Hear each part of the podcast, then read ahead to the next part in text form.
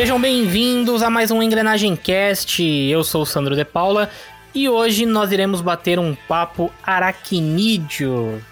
E para falar sobre o universo cinematográfico aí do Cabeça de Teia, está comigo aqui ele, Tobey Maguire. Olá, senhores. Eu só queria dizer que aranha bom mesmo. O melhor Homem-Aranha que existe é aquele que dança Take On Me. Boa. E fechando o nosso trio de hoje aqui está ele. Seria o Andrew Garfield ou Tom Holland, você, Robertão? Eu sou o Homem-Aranha da década de 90 lá, da animação lá. Ah, é boa, aquele que é o fodão, pô. Aquele é o único Homem-Aranha. É o melhor, talvez o melhor Homem-Aranha, vai, diga-se de passagem. É, exatamente. A ironia é que eu tenho medo de aranhas. Hein? Há controvérsias. Pelo menos não é o... Ele acho que ele bate de pau a pau ali, de frente ali com o Homem-Aranha do Tokusatsu lá, né? Como é que era lá? Esqueci. Spider-Man! Bom, enfim, é isso daí. E a gente vai falar então hoje sobre o universo dos cinemas aí, sobre os filmes do Homem-Aranha até hoje, né? E também iremos comentar aí um pouquinho sobre o hype que foi gerado todo em torno do último trailer aí, do primeiro trailer lançado de Spider-Man No Way Home, né? O Homem-Aranha sem volta pra casa, beleza? Mas isso tudo vai ser logo depois da nossa vinheta, então roda a engrenagem.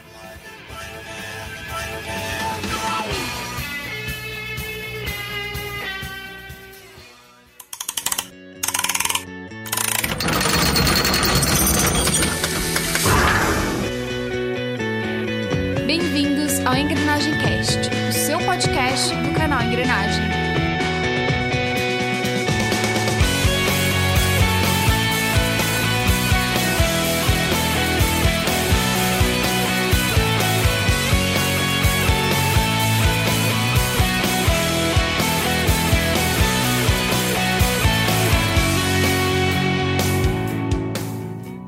Mas antes de nós iniciarmos o nosso bate-papo, vamos para a nossa sessão de recados.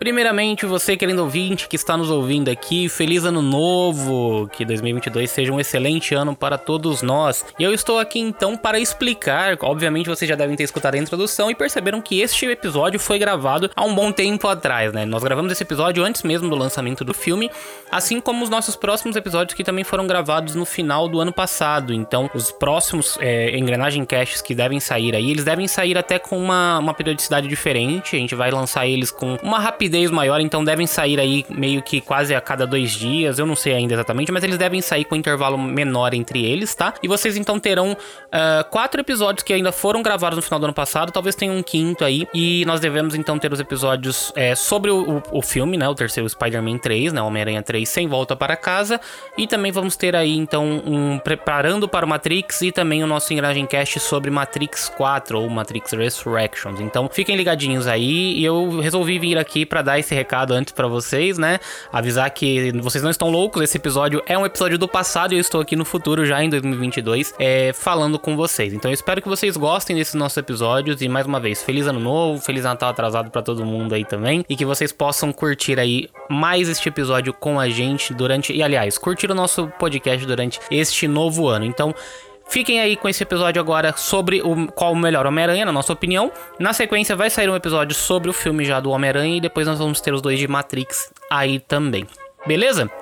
E do mais eu vou pedir pra você aí, se você ainda não nos segue nas redes sociais, já segue lá e fiquem de olho porque esse ano de 2022 promete, tem muita coisa bacana, a gente vai movimentar nossas redes sociais e vai ter uma constância maior nos nossos episódios aqui do Engrenagem Cast e inclusive deve sair coisa nova por aqui, muito em breve vocês vão ter uma surpresa aqui no nosso feed, beleza?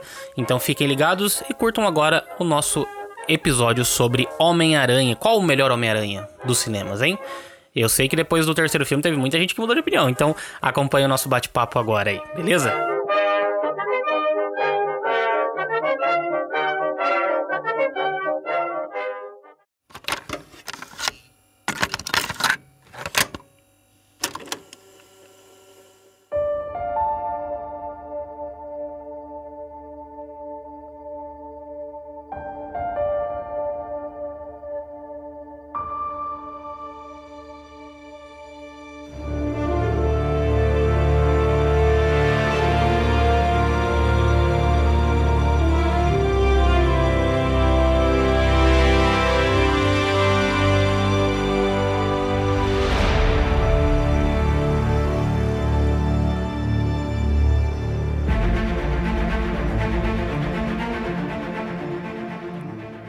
Pois bem, senhores, hoje iremos então falar sobre a trajetória do nosso querido amigão da vizinhança nos cinemas, nas telonas.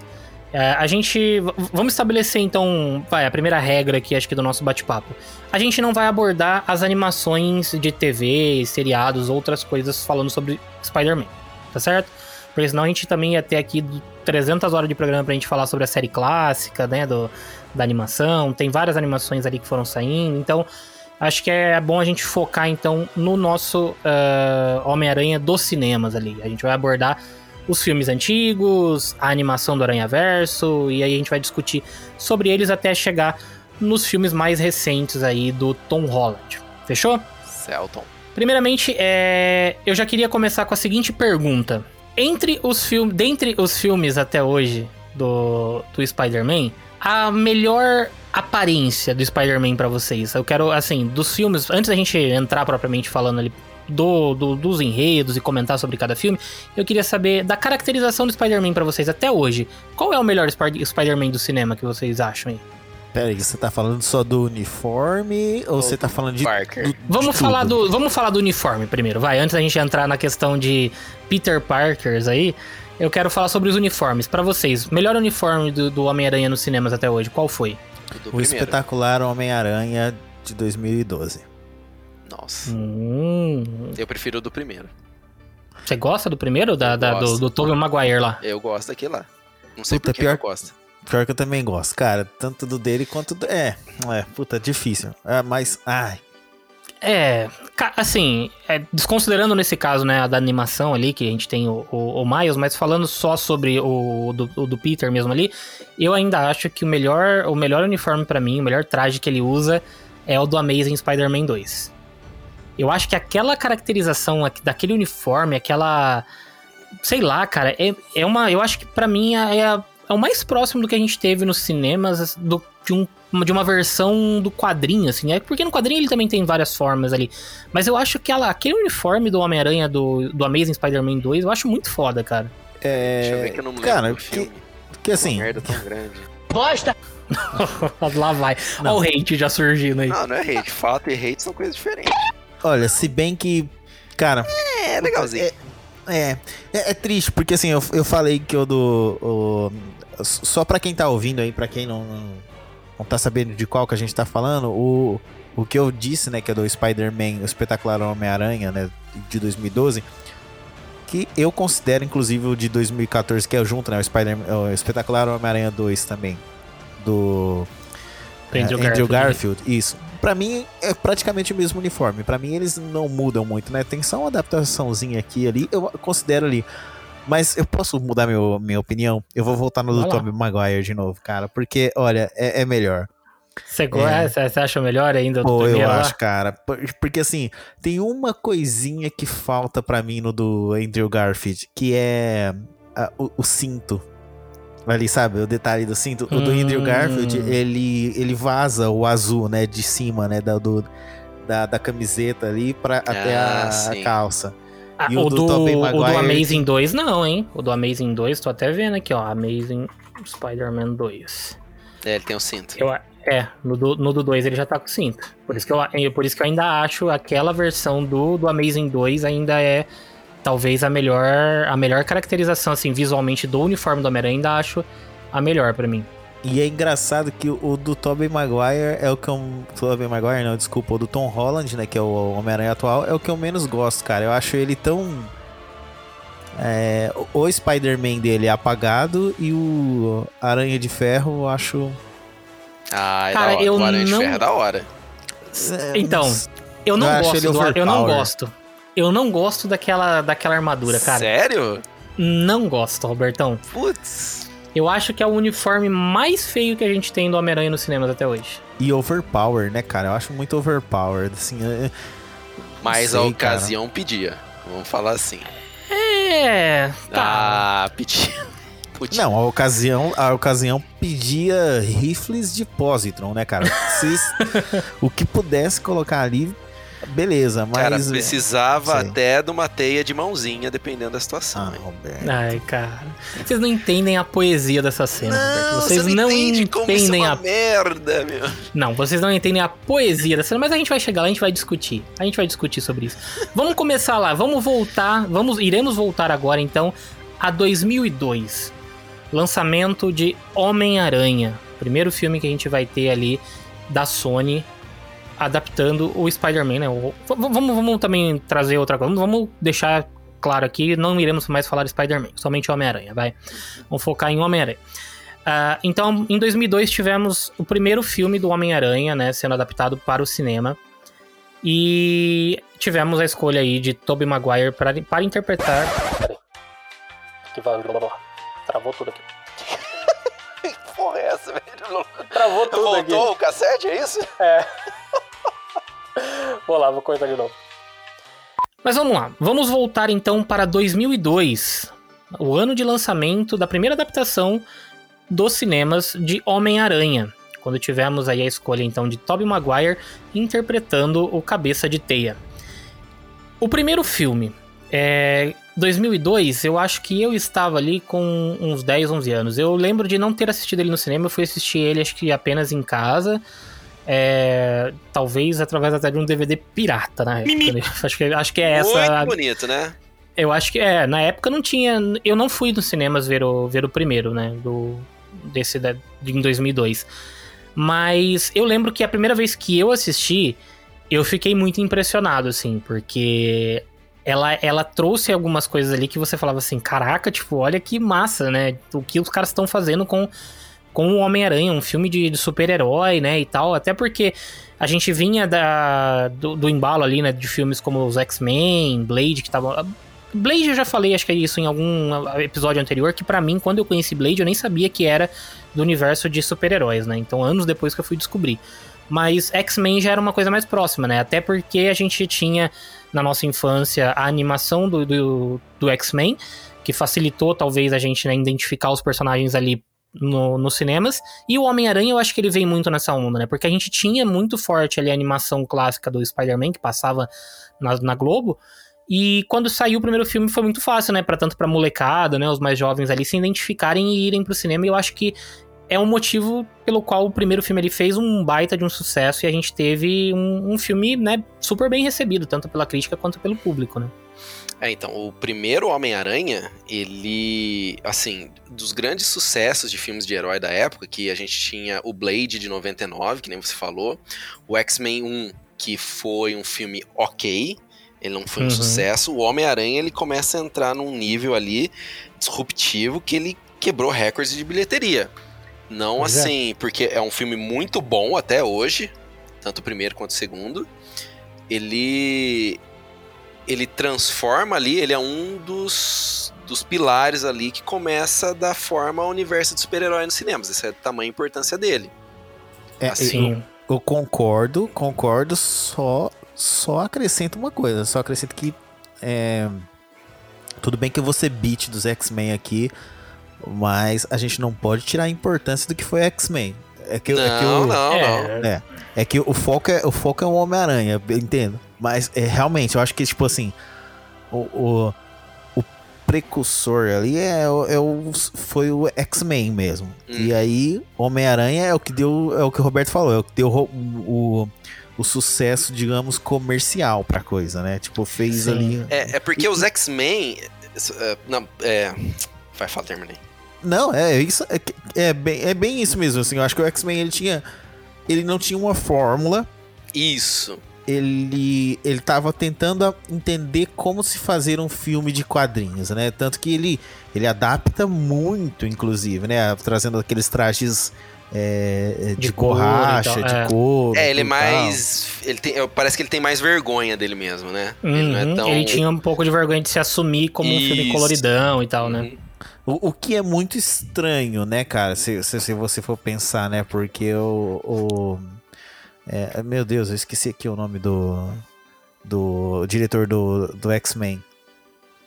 O Bryan Singer. Isso. É engraçado, né? Porque o Bryan Singer, né, cara, ele é gay, né? E ele é um cara que ele assume, né, a metáfora, né, do preconceito no X-Men, mas ele, ao mesmo tempo, ele realmente não se assumiu como quadrinhos, né? Isso que é engraçado, né? E aí... Mas nesse ponto, eu acho que até tem uma explicação comercial pra isso, sabe? Porque se você pensar que os filmes que a gente teve ali, né, antes disso, foram filmes, de certa forma, um pouco mais galhofa, vai... Porque, assim, até o Batman do Tim Burton, que dá pra ser considerado um pouco mais sério, entre aspas, ele tinha um lado mais galhofa, ele tinha uma coisa mais, esteticamente falando, mais espalhafatosa, né? Você tem o visual do Coringa, que é um palhaço ali todo, né? Que é o Jack Nicholson ali todo espalhafatoso e tal. E o próprio Batman, né? A gente tinha ali, depois a gente veio com... Eu não lembro que ano que saiu lá o Batman do... Que tem o Arnold Schwarzenegger lá... 97. Cara. 97, aí boa, obrigado. Então, e eram coisas mais espalhafatosas. E a gente viu que, de certa forma, aquilo agradou e desagradou, né? Esse filme, por exemplo, desagradou muita gente. Então eu acho que nessa linha o Bryan Singer deve ter pensado, peraí, vamos fazer uma coisa mais sóbria, vamos tentar fazer uma coisa mais séria. E por isso que eles trazem, principalmente os X-Men ali com aquele uniforme de couro, uma coisa um pouco mais tática, né? Assim. E, pelo menos eu entendo que foi essa, talvez, uma ideia dele de deixar o negócio mais sombrio e realista, que a gente vê muito falando sobre a DC, né, hoje em dia. E na boa, vou ser sincero, cara, pra mim, apesar de eu estar falando aqui que ele não se assumiu, né, o quadrinho, como quadrinhos mesmo, eu não vejo nada de errado no filme, ao contrário, eu amo. E aí, né, dando o passo à frente ali, acho que 2 anos depois, ali, eu acho que mais ou menos uns 2 ou 3 anos depois, vem o Homem-Aranha que vem... Sim, é bonito, então, cara. E o Homem-Aranha já é meio que, né, o Sam Raimi, quando ele vai fazer, ele adapta ele ali, ele já meio que, cara, vamos fazer a parada coloridona, você tem isso desde a fotografia do filme, que ela é uma fotografia mais colorida e tudo. Muito mais. E você tem o Homem-Aranha ali nas coisas, porque também não tem, né, aí os caras não tinham nem como querer adaptar de uma outra forma, porque, sinceramente... Vai adaptar como, né, ali pra outro uniforme, outra coisa, né? Até porque existe o uniforme negro dele, né? Exato. Aí ia fazer o menor sentido ele usar um uniforme negro, né? Aliás, aí, pra quem, mais uma vez, né, fazendo aí um pouquinho da Wikipedia pros nossos ouvintes, né, tentando aí descrever do que a gente tá falando, o pessoal aí que não conhece Sam Raimi e por que a gente fala é o Homem-Aranha do Sam Raimi, é porque o Sam Raimi, cara, ele é conhecido por ter feito a morte do demônio, né? Isso uma mesmo, noite alucinante. Uma noite alucinante, né? Que é o Ash vs Evil Dead. Que, cara, é um filme de terror lá da década de 80. E por sinal, cara, ele é um cara que tem...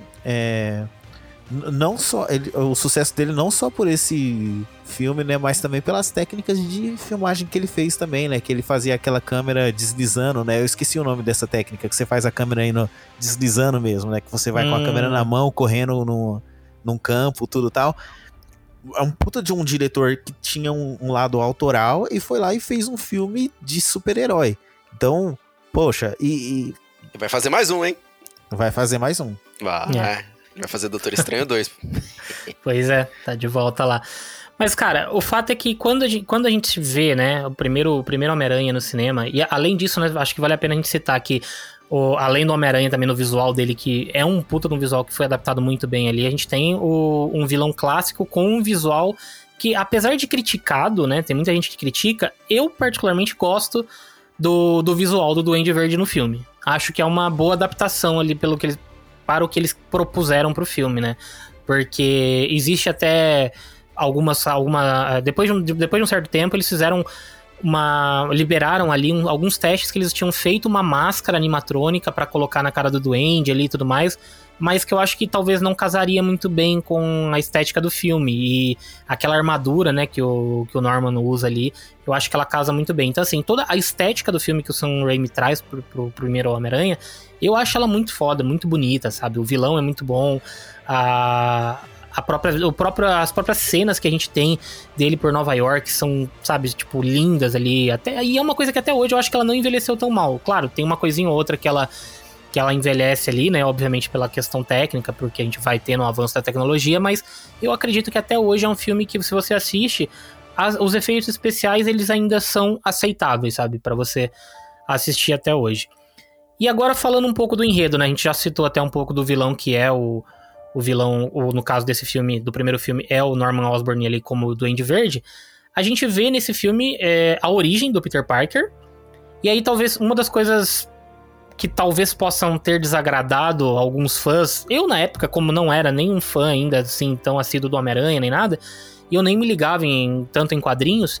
Pra mim, meio que não fez tanta diferença, mas a galera até hoje critica o lance de nessa origem, né, do Homem-Aranha do Sam Raimi, ele fazer o lançamento de teias ali, ele produz teias orgânicas. E tipo, é esquisito, eu confesso que é esquisito. É uma coisa esquisita, mas que se você for parar é nojento, isso eu concordo. Concordo. Ainda mas bem biologicamente falando, se ele foi mordido por uma aranha e ele ganhou os poderes da aranha, ele tem o poder de produzir teia, então também, certo? Mas não seria bem pela mão, né? Posso falar uma coisa sinceramente, cara? Por favor. Depende do universo. Aham, hein? Sim, aí já falou. Multiverso, olha só. Depende do multiverso. Então, cara, pra mim, naquela versão do Homem-Aranha, tava perfeito. Até porque eu também, a mesma coisa. Eu já tinha lido alguns quadrinhos do Homem-Aranha. Conheci o Homem-Aranha mais pelo jogo do Super Nintendo do que pelos quadrinhos. Inclusive, o primeiro quadrinho do Homem-Aranha que eu li foi um que ele enfrentava o Abutre, eu lembro, cara, até hoje do quadrinho, porque eu achei muito massa ele enfrentando o Abutre ali.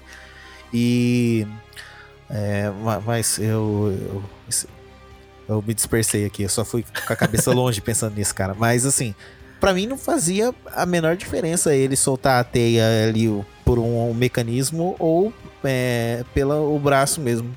Cara, pra mim foi sensacional aquilo ali. Não teve problema nenhum. Eu também, assim, na época não vi. A galera depois critica até hoje. Até porque depois a gente teve, né, em outras adaptações ali, o Peter criando mesmo, né, o lançador. Mas enfim. O fato é que esse primeiro filme, eu acho ele um filme redondinho. Eu acho ele um filme bem legal, sabe? Tipo, até por mostrar essa origem do Homem-Aranha. E ali a gente tem a frase clássica, né, do Homem-Aranha sendo dita, o Tio Ben falando pro Peter, que é: com grandes poderes vem grandes responsabilidades, né? E eu acho que é uma das coisas mais marcantes que ficou pros fãs do Homem-Aranha, né, verem isso na tela ali, né, tudo isso que a gente vê do Tio Ben passando pra ele, eu acho muito foda. Cara, a melhor coisa é Jonas Jameson. Ele rouba a cena. Vamos esquecer disso, cara. Cara, ele é muito bom. Cara, você sabe que... Não, vai lá, Marcelo, vai lá. Não, eu vou falar que ele tem muita coisa boa esse filme, cara. Não é só o J. Jameson, não. Tem também a questão do beijo, né? De ponta cabeça ali, que é umas puta de uma cena icônica. Icônica, velho, do cinema hoje, exatamente. Ele quase não conseguiu fazer, né? Exato, porque caía água no nariz ali. Tem o lance caramba, velho, puta. Do quê? Eu ia falar que o Shrek, né, na verdade, copiou, mostrou essa cena em Shrek, né? Sim. Tão icônica quanto ele a cena do Anel do Senhor dos Anéis ali da época. Pô, esse filme, ele tem muita história pra contar, cara. Esse filme, eu acho que é por isso, inclusive, que até a gente viu no trailer aí, zoeira, que os caras lançaram aí, que a galera quer mais ver a volta do Tobey Maguire do que do Andrew Garfield. Exatamente. Porque pelo... Falem mal ou falem bem, cara, esse filme, ele tem uma puta de uma personalidade única. Acho que o Sam Raimi, ele conseguiu imprimir ali uma qualidade de direção, né, legal nele. Eu não, nem tô falando dos outros filmes da trilogia do Sam Raimi aqui, mas só pra citar um pouquinho também ali, você vê em várias cenas, por exemplo, do Homem-Aranha 2, né, algumas cenas que remetem muito aos filmes de terror, cara. Por exemplo, o Dr. Octavius, ele começa a atacar ali com os tentáculos, tudo tal. Então, o Sam Raimi, ele tem essa sensibilidade. Do hospital, então, né? Exato. Então, cara, ele consegue imprimir uma característica ali de cinema que... Tá, vou fazer meu papel de hater da Marvel aqui, só que eu não sou, tá, gente? Não sou. Mas eu tô falando só pra imprimir ali que eu acho que ainda falta nos filmes da Marvel, que é isso, cara. Falta o cinema, falta um pouco dessa questão de um pouco da sensibilidade de direção ali, entendeu? Tá. Nesse ponto eu estou inclinado a concordar com você nisso, porque falta um pouquinho mais da química, eu acho, porque os filmes do MCU, principalmente os do Homem-Aranha, eles parecem que vem tudo muito enlatado, sabe? Tudo muito genérico em alguns momentos, né? A gente vai chegar lá pra falar sobre os filmes mais recentes ali, mas o fato é que essa trilogia do Sam Raimi, até mesmo o terceiro filme, que é meio que o odiado aí da galera, ele tem uma personalidade própria. Eu sei que o terceiro acho que não é, né? Dirigido pelo Sam Raimi ali. Ou tô enganado? Acho que não, né? O terceiro, eu acho que é assim também. Mas ele fez contra a vontade. Foi, né? Tem uma parada assim, que eu acho que o terceiro não tem... Exatamente, era ele ainda dirigindo, mas foi uma parada dele não ter... Eu acho que ele não tava muito afim de fazer nesse terceiro filme. Na verdade, ele era contra a produtora, né? Ela falou assim, ó, a gente quer que faz isso. E ele falou, pô, mas isso não faz sentido, entendeu? Ele queria... Adivinha quem que ele queria colocar? O Abutre, no terceiro filme. Aí, ó. E os caras queriam, vamos colocar Venom, vamos colocar... Colocou 3 vilões, porra. Aí falou, não... Que, por sinal, pra mim, é o ponto mais fraco do filme, cara, é o Venom, mano, porque... mas calma aí, que a gente já chega lá. Não adianta, segura a gente aí, Sandro, segura as rédeas aí, vai. Só pra gente fechar o papo aqui sobre o primeiro Homem-Aranha lá de 2002, tem uma coisa que eu torço o nariz, acho que pra toda a trilogia do Sam Raimi ali, que, na minha opinião, não acho tão bom. Um personagem em específico, que é a Mary Jane. Mano! Sério? Vai se tratar, Mohamed. O quê?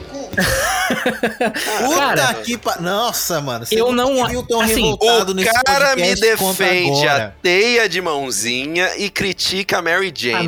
Cara, você nunca me viu tão revoltado nesse podcast. Eu sabia que eu ia causar discórdia hoje. Sabe daqui, meu! Sabe daqui, mano! Sabe daqui! Sabe daqui! Sabe daqui! Sabe daqui! Puta. Mas espera, posso me defender quanto a isso? Não pode. Poderia, mas puta, fazer o quê? Como é que... Tá, fala. Deixa eu ser mudo. Cara, eu acho a Kristen Dunst uma baita de uma atriz, eu acho ela foda e tudo. Mas eu não vejo ela com a personalidade que a Mary Jane tinha que ter com o Homem-Aranha, tá ligado? Porque a Mary Jane, e eu tô falando isso baseado principalmente... Não tô nem entrando nos quadrinhos, tô mais focado na animação lá. O que a gente conhecia da Mary Jane, ela era uma mulher muito mais forte, uma mulher mais independente. Ela era toda pra frente ali e tal, não sei o quê. E eu acho ela, em alguns momentos, tão sem graça, cara, com o Peter ali. Eu falo, puta, velho, não sabe? Aquele lance do começo, quando ela tá lá com... Quem é o primeiro namorado dela? Não é o Flash, né? É o Flash que tá namorando com ela no primeiro filme, né? Que ela é vizinha ali do Peter e tal. Mas, cara, você vê ela toda submissa, uma mina, sabe, bobinha. E eu não consigo, assim, a personalidade da Mary Jane, pra mim, ela tinha que ser uma mulher muito mais pra frente ali, sabe? Naquele momento, já no primeiro filme, ela já tinha que já mandar o Flash se ferrar, e ela ser... Cara, assim, eu não é que eu não gosto da atuação, eu acho a Kristen Dunst ali, assim, muito boa, acho a atuação dela boa, mas pra mim me incomoda, e eu não sou fã da Mary Jane. E o pior é que eu falando isso é como se tivesse outras Mary Janes, mas é que Mary Jane, a gente não teve nenhuma outra, né, nos cinemas até hoje. Mas, por exemplo, em par romântico com o Peter, eu sou muito mais, a gente vai chegar lá pra falar, né, da Gwen Stacy no Amazing, do que a Mary Jane no primeiro dessa trilogia do Sam Raimi. Cara, ainda acho que ela é... sei, sabe? Duas coisas, ó. Essa parte, Sandro, que você estiver editando o podcast, você põe o 2x pra você falar bem rápido, assim, tá? Não! E o Amazing Spider-Man vai ser um monólogo seu, praticamente. Que eu sou o único que defende esse filme. Não vai ser. É verdade, a gente vai criticar. Vamos lá, passando brevemente então aqui. No primeiro filme a gente vê a origem do Peter, a gente vê ali, né, toda a construção do universo dele, ele enfrenta o Duende Verde, né, que a gente vê que é o principal vilão dele. Tem, mas eu acho que não tem mais nenhum vilão, né, que aparece no primeiro, é só o Duende mesmo, né? É só o Duende Verde. Então a gente tem ali o Duende Verde sendo o principal vilão, e o que a gente vê ali no, no finalzinho ali é que, de fato, o Duende veio a morrer, né? Porque ele morre ali na... É no primeiro filme que ele morre, né? Sim. No isso. Começo do final.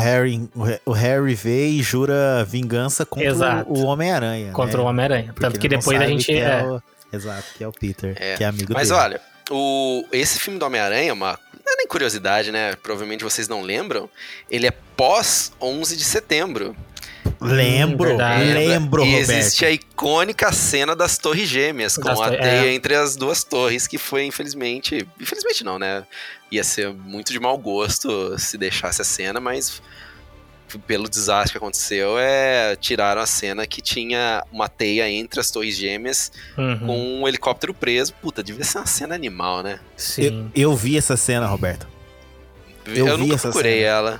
Acho que deve ter no YouTube, né? Mas você sabe por que eu vi? Porque eu fui assistir Final Fantasy lá, The Spirits Within, eu não lembro como é que é o título agora, que foi aquele primeiro filme de Final Fantasy que foi feito com uma tecnologia que era super realista na época e tal.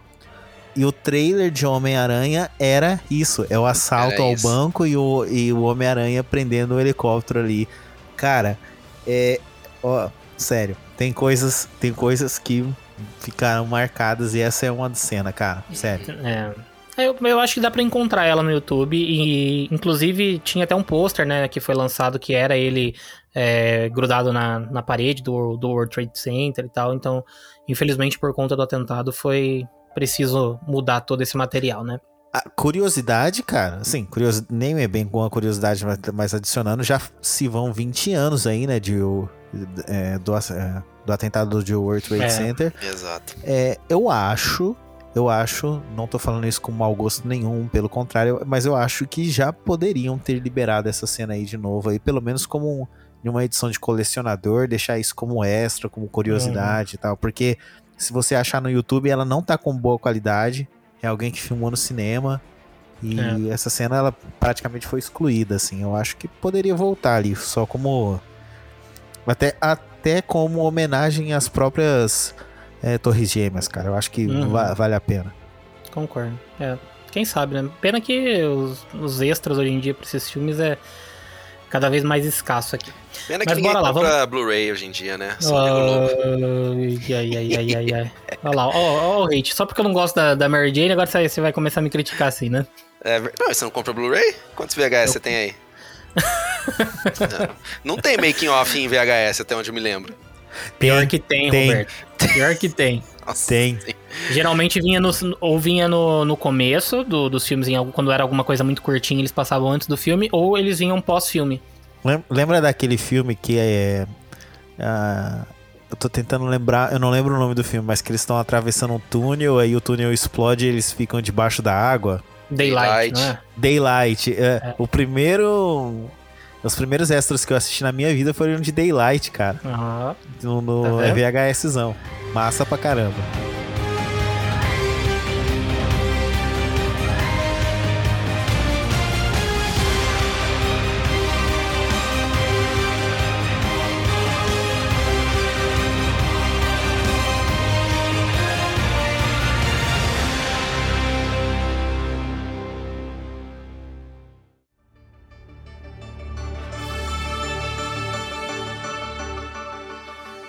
Bom, passando para o próximo filme da nossa lista aqui, acho que talvez seja o filme ao concurso aí, né, o que seja consenso geral da galera como o melhor dos filmes que foram, né, a adaptação do Homem-Aranha, ou talvez até um dos melhores filmes de quadrinho de todos os tempos. Tem muita gente que coloca, alça esse filme a esse nível. E estamos falando de Homem-Aranha 2, do Sam Raimi, obviamente.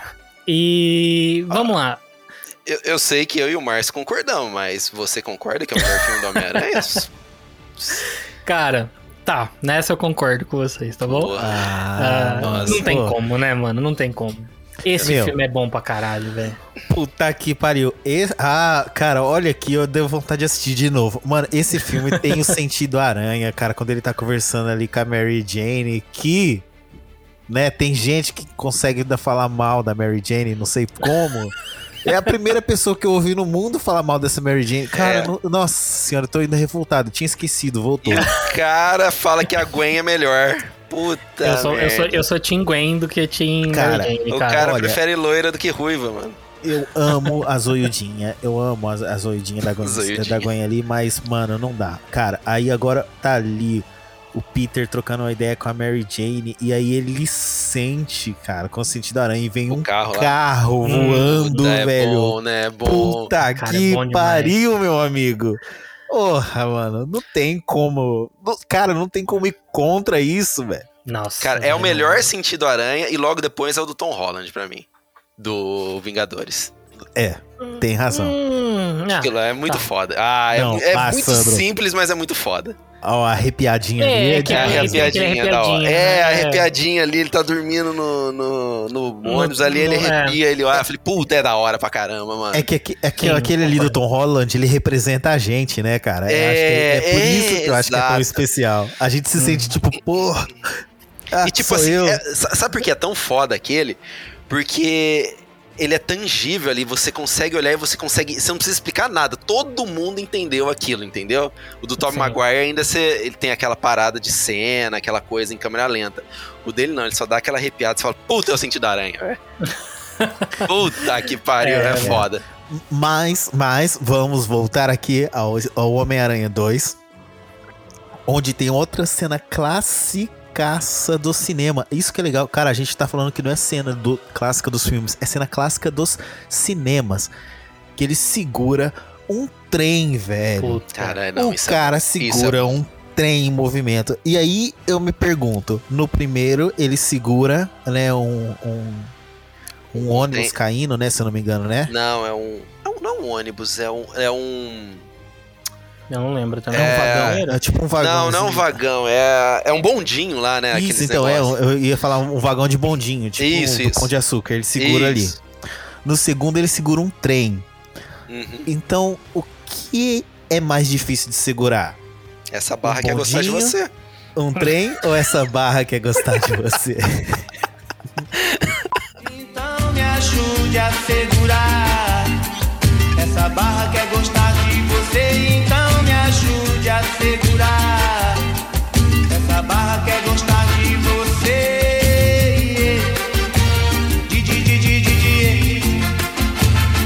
você. Mas vocês fizeram isso só pra ir pro corte, né? Só pra ir pro corte no Instagram, né? Cara, a gente nem tinha já tivemos aí o batom de cereja, tivemos o sadomasoquista e agora nós temos raça negra aí, ó. Muito cara, bom. Não, mas, pô, vamos ser sinceros, velho. Olha, pô, mano. É foda, raça negra, cara, é bom, né, velho? É foda, cara. Fala a verdade, raça negra é foda. Eu tô falando do filme, pelo raça negra. Cara, e o pior que eu também, eu tava falando do filme. E o Roberto na raça negra.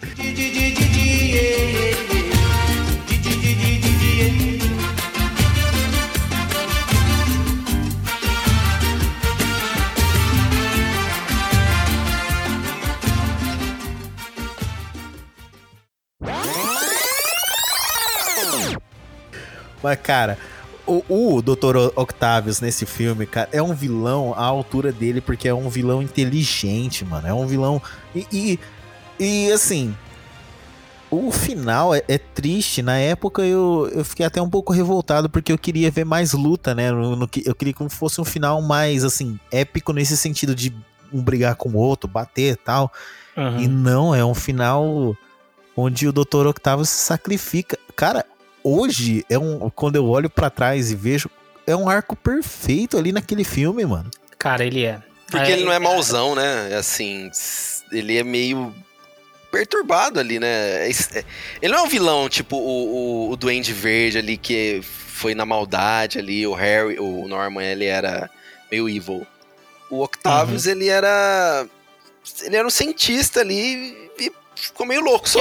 Cara, eu acho que assim, o diferencial dos vilões do Homem-Aranha sempre foram esses, né? Porque eles meio que são, entre aspas, pessoas comuns que têm uma motivação ali que fazem eles seguirem o caminho do mal ali, né? E assim, que nem você disse, o Duende, beleza, mas você vê que o Norman ali, ele deixa o poder subir a cabeça dele e ele... meio que, né, fica loucão ali por conta daquela obsessão que ele passa a ter, né, pela ciência, por crescer ali, ter mais poder, né, ali, né, dentro da Oscorp e tal, não sei o que, ele quer ser o cara, o fodão ali, e é onde acho que acaba gerando toda a loucura dele. O do Octavius também vai mais ou menos pelo mesmo sentido, só que o Octavius, né, o Dr. Octavius ali, ele tem um lado que ele queria mais ajudar, ele tava buscando algo que de fato ia beneficiar a humanidade, mas aquilo acaba se voltando contra ele. E isso é tão foda no personagem que, mesmo em outras mídias, como é o caso do Homem-Aranha do jogo, né, do Homem-Aranha do PlayStation 4, o Dr. Octavius é tão foda quanto esse, entendeu? Então, assim, o personagem é muito bom. Na mão do Alfred Molina ali, ele fez um trabalho excelente, mas o Dr. Octopus, ele é um puta de um vilão foda, cara, que ele tem essa ambiguidade dele ser bom, mas ele tá caindo pro lado do mal. Acho que o Márcio não chegou também até hoje jogar o Homem-Aranha do PlayStation 4, né, Marcião? Com certeza joguei. Oxe, você jogou? Ah, é verdade. Lembra? Já falou várias vezes. É verdade, velho. Tá certo. Cara, e você concorda comigo o quanto que o Dr. Octopus também é bom no jogo, né? Em gênero, número e grau, cara. Como eu achei que não iria concordar depois do que você falou da Mary Jane. Então, assim, concordo. Olha aí, quer ver? A Mary Jane do jogo é melhor do que a Mary Jane do filme. Não. É. Cara, não, ó... Ela só é mais chata no jogo, porque no jogo ela é chata em alguns momentos ali com o Peter, mas de personalidade eu acho ela melhor que a Mary Jane da Kirsten Dunst. Ah, não, puta. Cara, vamos se apegar. Olha uma curiosidade, aqui, cara, como o Homem-Aranha é um filme à frente do seu tempo. O que o Dr. Octavius estava tentando fazer no filme? Fusão nuclear. Isso, ele queria fazer uma estrela, né? Ele queria fazer um sol artificial, certo? Uhum. E sabe quem está fazendo isso hoje em dia? A China. A China ligou um sol artificial, mano. A China também tá tentando ligar um Star Destroyer, né, cara? É, que agora os caras falam que eles vão fazer uma International Space Station de mais de 1 km. Caralho, não dá pra É sério isso. Cara, a China é sensacional. E... a China é sensacional. South Park que o diga. E assim... Os vilões do Homem-Aranha, né, eles têm essa característica de a maioria deles serem cientistas, né? Uhum. Até pelo fato do Peter ser um cientista também. Então você tem o Lagarto, né? O Dr. Octavius, o próprio Duende Verde, o Harry. O Dr. Kurt, que é o Lagarto. Ah, não, o Lagarto já falou, tá certo. Desculpa. Então eles têm muito dessa característica, né? Que é um meio... onde o Spider-Man vive, né? O que é muito legal. Outro personagem ficou transitando pelos filmes do Homem-Aranha. O Lagarto. Que ele tá, ele tá acho que no 1... Não, no 1 eu acho que ele não tá.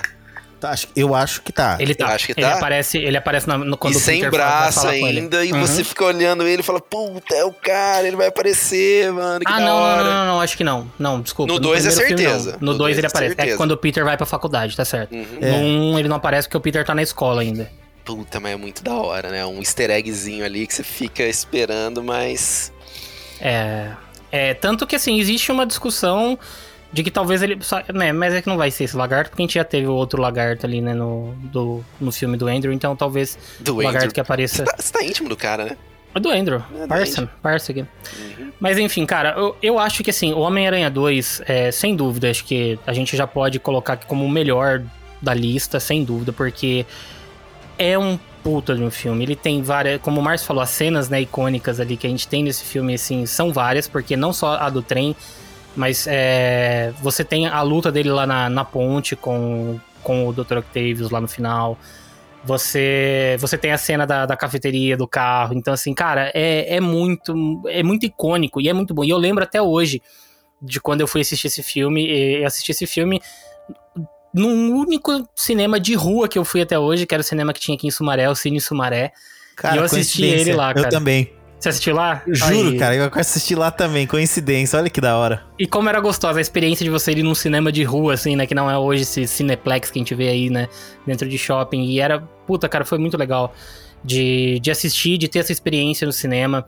É um baita filme. E aí, vale uma curiosidade. Esse filme, ele tem uma versão que eu acho que é 2.5 ou 2.1, uma coisa assim, que ela tem umas cenas extras desse filme. É uma edição que eu Olha aí, né? Não tem essa edição original. Eu acho que essa edição ela tá disponível talvez no streaming da Disney. Eu não sei se tá ela ou não. Não vou confirmar, não vou cravar aqui, mas se vocês procurarem aí, vocês vão achar essa versão. Mas ela contém algumas cenas extras, ela contém algo a mais ali do que a versão de cinema. Vale a pena conferir. Tem um super-herói latino aqui, é o Hulk. É o Hulk. E outra coisa, esse filme ele tem um easter egg fantástico que dá pra usar no filme do Tom Holland. Que tem um momento... Tem um momento que eles estão dando nome pro novo vilão, né? O Dr. Octavius lá. Aí fala, doutor isso, doutor aquilo, não sei o que e tal. Ah, aí ele fala assim, e Doutor Estranho? Aí o Jameson fala, não, esse é bom, mas já existe. Falei, é verdade. Caraca, cara. Mano. É verdade, cara. E vamos aqui, antes da gente ir pra bomba do Homem-Aranha 3, vamos abrir um parênteses pra gente falar sobre o JJ Jameson. Cara, porque, cara... Ele roubou a cena, fácil. Mano, e sabe o que é engraçado? Eu comecei a assistir a animação clássica de novo, né? Que tá disponível no Disney Plus, então eu comecei a assistir ela. E você olha pra aquele JJ do desenho e você compara ele com esses dos primeiros filmes do Homem-Aranha. Cara, é cuspido e escarrado ele, tá ligado?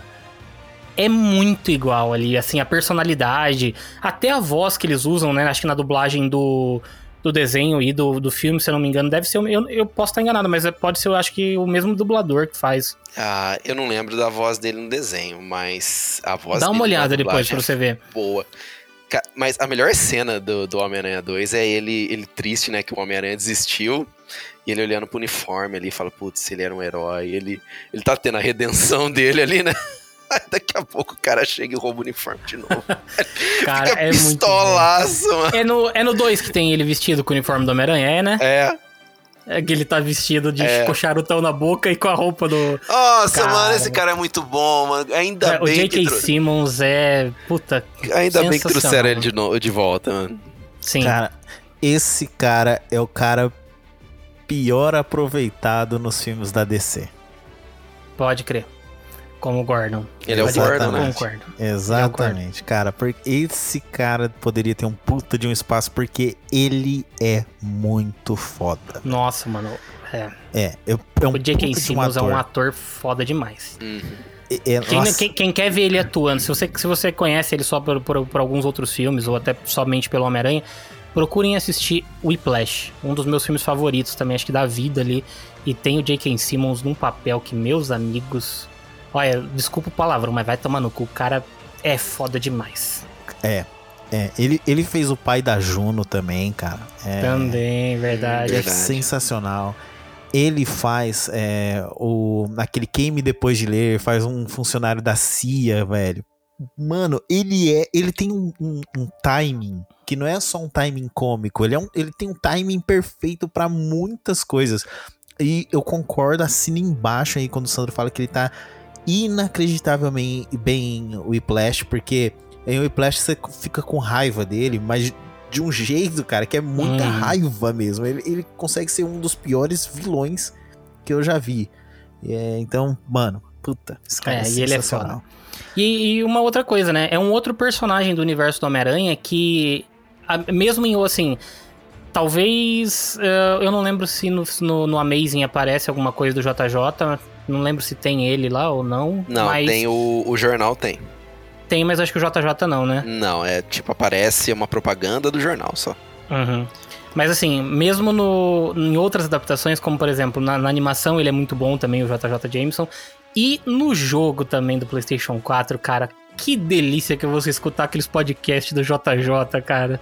Robertão, tá aí uma coisa que você precisa fazer também na sua vida, é jogar o Homem-Aranha do PlayStation 4 algum dia, porque, cara, ou do PlayStation 5 agora, né? E é muito animal de você escutar ele nos podcasts conversando, cara. E assim, no primeiro, quando eles fizeram antes, né, porque tem a sequência que seria o Miles Morales, no primeiro eles usam o mesmo dublador, se eu não tô enganado também, do filme. E é sensacional, velho. É sensacional você escutar o JJ conversando nos podcasts dele. É muito bom, cara. É muito, muito, muito bom. E aí é aquela coisa, personagens bons, tá ligado? Que mesmo em outras mídias os caras conseguiram fazer um puta no trabalho. É muito legal. E assim, a gente já tá rasgando elogios aqui pro Homem-Aranha 2, porque de fato é o melhor filme do Homem-Aranha, um dos melhores filmes de super-heróis já feitos, então a gente não vai se alongar muito falando dele. Só queria deixar uma última coisa. A cena do trem, tem um meme circulando depois do trailer aí do No Way Home, que é o Doutor Estranho multiplicando os trens ali, né? E aí aparece o Peter lá do Tobey Maguire, que ele tinha primeiro parado um trem, e aí aparece o Doutor Estranho multiplicando ele, fudeu. Porque tem vários agora. Muito bom, cara. E se for o mesmo trem, hein? Olha só. Existem rumores. Oh, vamos chegar lá. Vamos passar aqui um pouco rápido, talvez, sobre essa bomba. Nossa, mano, aí começa agora a queda. Que é difícil, né? Cara, é assim... É tipo o salto da fé, né? Só vai pra baixo essa bosta. Vamos discutir. Vamos falar agora, então, sobre Homem-Aranha 3. Não tem que discutir, é uma merda. Pronto. É uma merda. Erraram tudo, velho. Cara, deram uma descarga foda no Homem-Aranha 3. Mano, como conseguiram. Ai, cara, é triste de lembrar ali de algumas coisas. Mas eu vou dizer assim de mim, eu vou salvo pra mim o que salva naquele filme ali, tá? É difícil pensar, mas eu vou conseguir. O que salva ali? Eu gosto do começo, quando a gente vê ali, principalmente o Peter, ele ainda tá numa situação, né, tipo, antes de virar o emo gótico ali e tal. Nossa. Aquele comecinho do filme, eu acho ele interessante. Acho a parada do Venom, apesar de ser meio, né, tipo... É esquisito do jeito que o Venom chega na... Não, mas é... Cara, precisaria chegar de alguma forma o Venom ali. Mas a parada do Venom chegar e o Venom tá ali... Por exemplo, a cena da igreja, eu acho uma cena foda. A cena da igreja dele se transformando ali e tudo. Eu acho uma cena muito bem feita ali como um todo, sabe? Mas o ator, cara... Eu nem vou falar mal do cara, do ator. Eu vou falar mal da escalada ali, né? Mano, escalaram um ator ruim, velho. Que não dá, mano. O Venom, eu queria literalmente um cara grande. Um cara, tipo, monstrão, tamanho do Tom, né? Hardy. Tom Hardy. Uhum. É.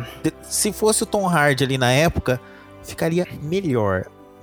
Mas não salvaria o filme, não, porque o filme já é ruim, velho. Nossa, não dá. O Venom não faz sentido. O Venom, ele vem por circunstâncias, assim... Ele só chega. Mas... Não. O Venom, nos quadrinhos, ele vem pra Terra por causa de uma missão espacial. Tem uma explicação lógica. Esse daí... Mas ali também tem. Ele cai na Terra, na bicicleta do Homem-Aranha, caramba. Isso não é possível, caramba. A tem chance... outro nome isso, cara. É um outro filme que foi feito pelo Nicolas Cage. É a cor que caiu do espaço, mano. É isso. Ele cai, aí o Nicolas Cage fica doidão. É isso. Se tivesse colocado o Nicolas Cage pra fazer o Venom, seria melhor. Pô, aí o Venom, ele poderia ter feito o Carnificina, velho. Aí ia ser foda. Interessante, cara. Interessante. O Carnage ia ser da hora. Eu já tô olhando. Imagina ele com aquele zoião regalado, né, mano? Aquele zoião que só ele consegue fazer. Pô, seria. Nem precisaria de usar aquela máscara, né? Do Carnificina, né? O olho dele já seria. Cara, pior que eu tô botando fé no Carnage do Woody Harrison, viu? Tô achando. Porque eu boto fé no Woody Harrison. É. Mas eu também boto fé no Tom Hardy e mesmo assim Venom não foi foda. Mas fez dinheiro, hein? Fez pra caralho. Mas Homem-Aranha 3 também fez dinheiro pra caralho aqui, ó. Então, tipo... Mas ó, ainda... Beleza, o Venom vai... Passa. O Venom passa pra mim. Ela é ruim, mas passa. Agora, o que pra mim é inaceitável é a história do Tio Ben. Por que cargas d'água eles mexeram naquilo, meu? O velho já tava literalmente morto, enterrado. E os caras foram remexer. E assim, caramba, não. Por que, velho? Por que que fizeram essa merda? Porque é pra fazer a ligação do, quem foi assassinado, aliás, é porque quem foi, no final das contas, ali, o assassino do Tio Ben é o cara que vira o Homem-Areia lá, né? Então, mas ó, a motivação do Peter... virar o Homem-Aranha é a culpa dele não poder ter salvo o Tio Ben do cara que ele deveria ter salvo. E não faz sentido, caramba. Por que deixaram passar isso?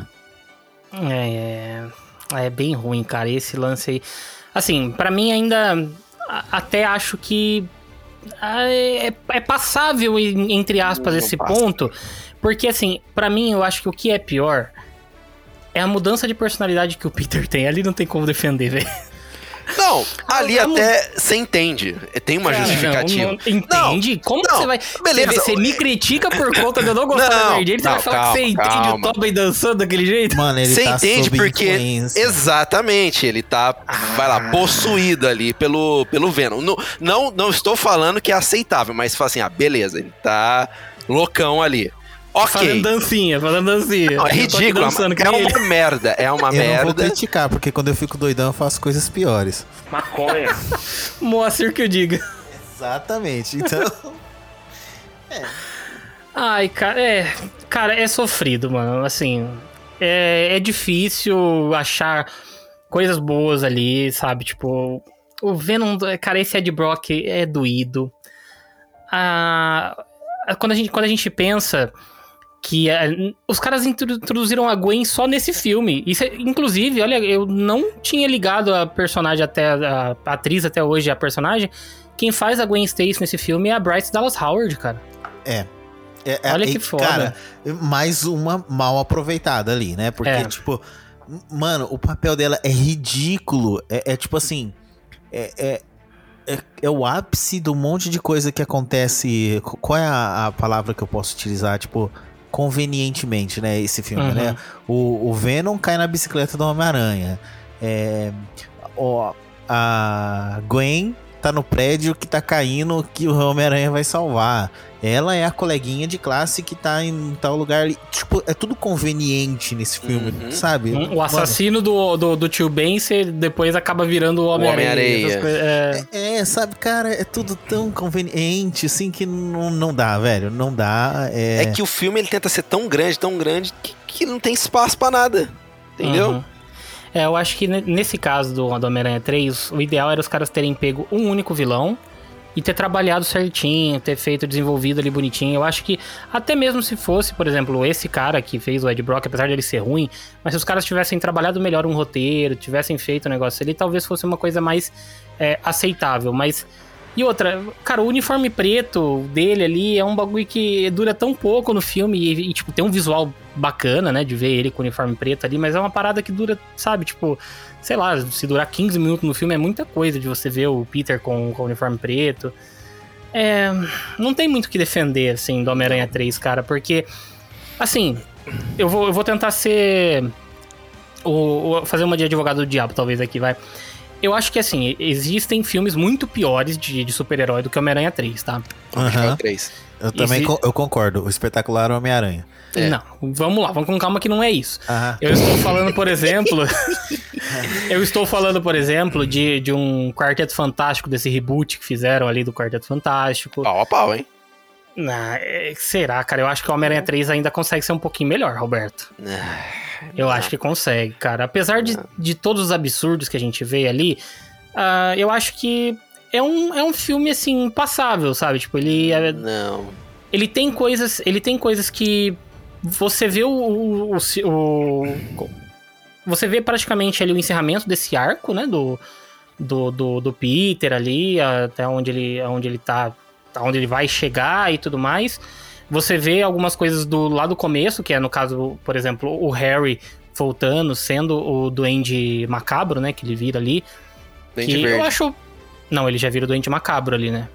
Porque o Duende Verde é o pai, e o Harry vira o Duende Macabro, né? Na verdade, os dois são Duende Verde. O Duende Macabro nos quadrinhos é outra pessoa.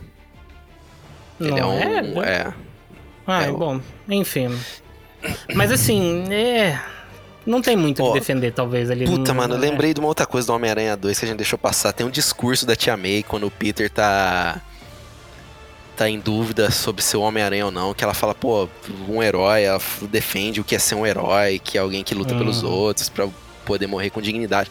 Porra, o Homem-Aranha 2 é foda, mano. Aí vem essa merda de ser Homem-Aranha 3 que perde tudo isso, cara. Não dá, mano, não dá. Cansei de falar desse filme. Qual é a lição que a gente tira do Homem-Aranha 3? Não vá com muita sede ao pote.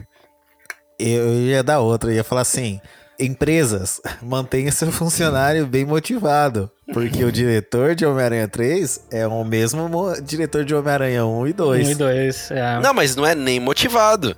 É, assim, o funcionário, ele sabe o que ele tá fazendo. O cara tá seguindo uma linha estratégica, fala assim, pô, eu tô fazendo isso, fazendo aquilo, tá? Sem pressa, vamos fazendo. Não precisava ter colocado 3 vilões num filme só. É, mas se a gente for parar pra pensar, os caras estão querendo colocar 6 no último agora, né? Mas aí são 3 Homem-Aranha, supostamente, né? Tá, vamos chegar lá. Mas enfim, eu também acho... Eu acho ele, dessa trilogia, sem dúvida, o mais fraco. E que nem eu falei, eu acho que existem filmes de herói pior do que o Homem-Aranha 3, tá? Eu não acho ele... claro, dentro do que a gente vem falando, eu acho que ele tem um... que concorda com o que? Tem filmes piores de herói do Homem-Aranha que o Homem-Aranha. Do Homem-Aranha. Concordo. Tá, vamos lá. Vamos para o que interessa, que esse podcast todo foi feito só pra isso. Pra gente falar de Amazing Spider-Man. Beleza? Pode falar, eu não tenho nada que falar. Vai lá, continua. Tá, vamos lá. Se vocês vêm falar pra mim que é ruim o Spider-Man mais fiel aos quadrinhos até hoje... Sem dúvida, é o que a gente vê no Amazing Spider-Man, tanto no 1 quanto no 2, cara. Tá bom, continua. Então, vamos lá. Eu vou resumir esses dois filmes em uma frase. Espetacular Homem-Aranha. Não lembro dele. Eu tô tentando lembrar, o vilão é o Lagarto, tá, beleza. E o vilão é o Lagarto. E aí, Spider-Man, o Espetacular Homem-Aranha 2. Ah, é o que tem o Electro, que quando leva choque o dente separa e fica azul. É, não, o Electro junta, é o... O Electro, ele é o Shinji do Homem-Aranha, entendeu? Ele é mal amado, entendeu? Fala assim, Homem-Aranha, você me traiu, você não me ama. Ó, vamos lá. O primeiro Homem-Aranha. Por que que eu gosto do Homem-Aranha do Andrew Garfield ali? Os caras souberam atualizar o Peter pros dias atuais, porque... Palmas. Nada...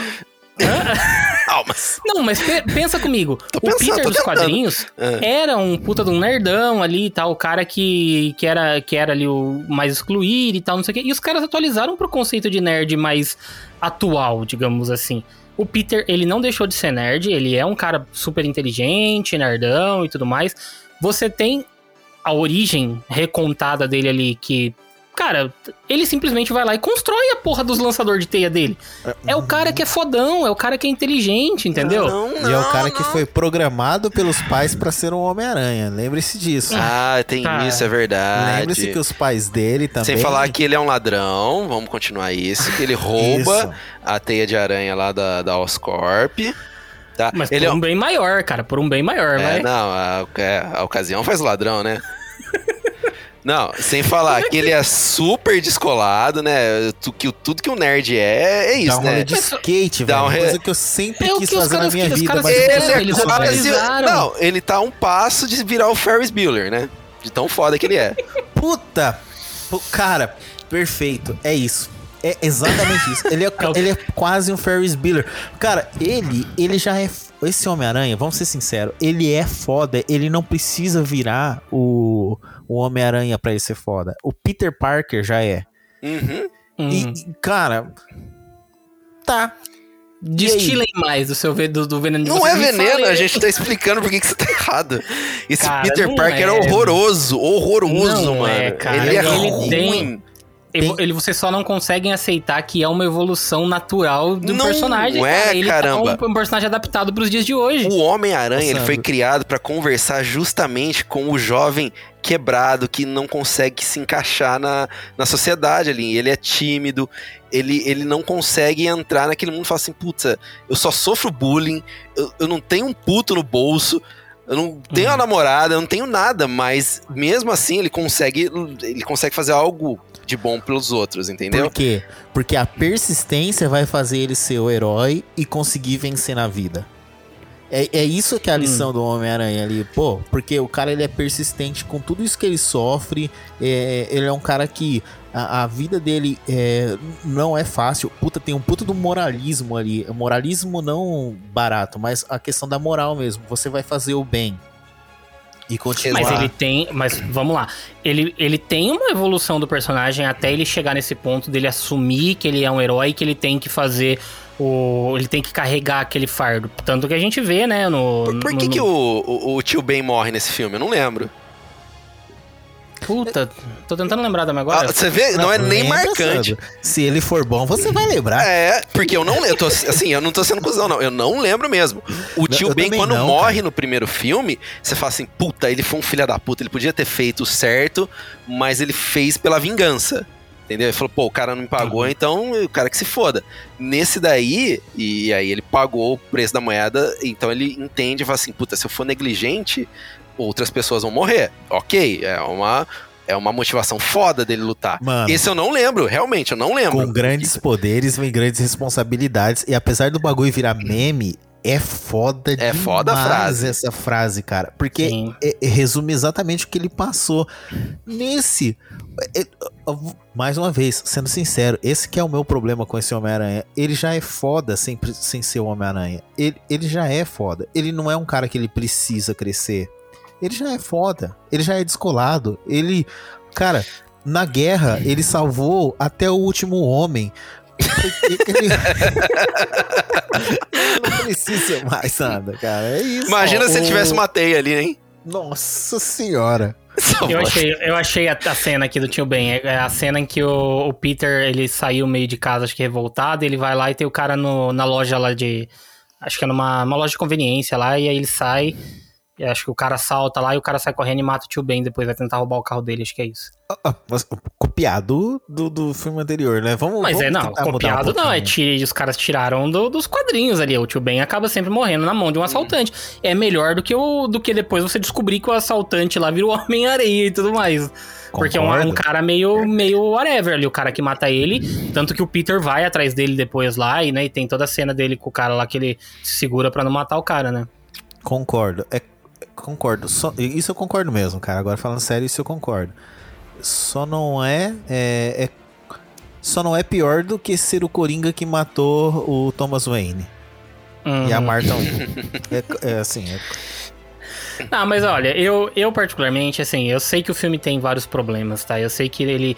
A personalidade do Peter, como o do Andrew Garfield, como o Peter, eu acho que ela realmente deixa a desejar em alguns momentos pelo arquétipo que a gente estava acostumado, daquele cara ser mais, né, do Peter Parker que a gente conhecia, ser o cara mais introspectivo, o cara mais tímido, e que depois vai se soltando e vai melhorando conforme vai evoluindo ali. Então, assim, eu concordo que nesse ponto o Peter Parker do Amazing Spider-Man, ele é um cara que já tá numa outra vibe. Então, talvez como eu falei, pela ideia de você tentar trazer ele pra um mundo, pra um universo ali onde tem uma galera mais descolada e tal, não sei o que quis querer trazer essa galera pra se conectar com ele ali, entendeu? Pela faixa etária de idade e tudo mais, tenha sido uma decisão errada que influenciou no perfil do personagem em si.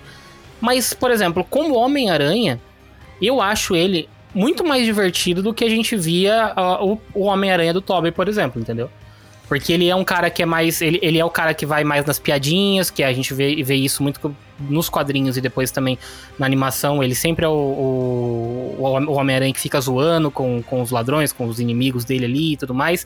E você tem um arco dele ali todo, que é o primeiro arco do primeiro amor, que é com a Gwen. Então tem o lance do Lagarto, que é um vilão clássico também do Homem-Aranha que aparece ali.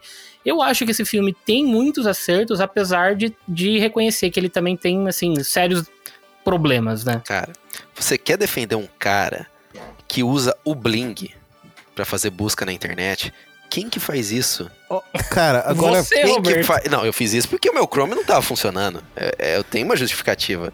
Agora, o cara faz isso de livre e espontânea vontade. Mas ele usa o Bling. Nunca vou esquecer isso. É Bing, não é Bling, é Bing. É Bing? Agora... Ah, é Bling, é o negócio que emite nota fiscal. Foi mal. Agora falando muito sério mesmo, assim, tentando ser o máximo não hater do filme, tentando falar uma opinião neutra, mas vai ser ruim.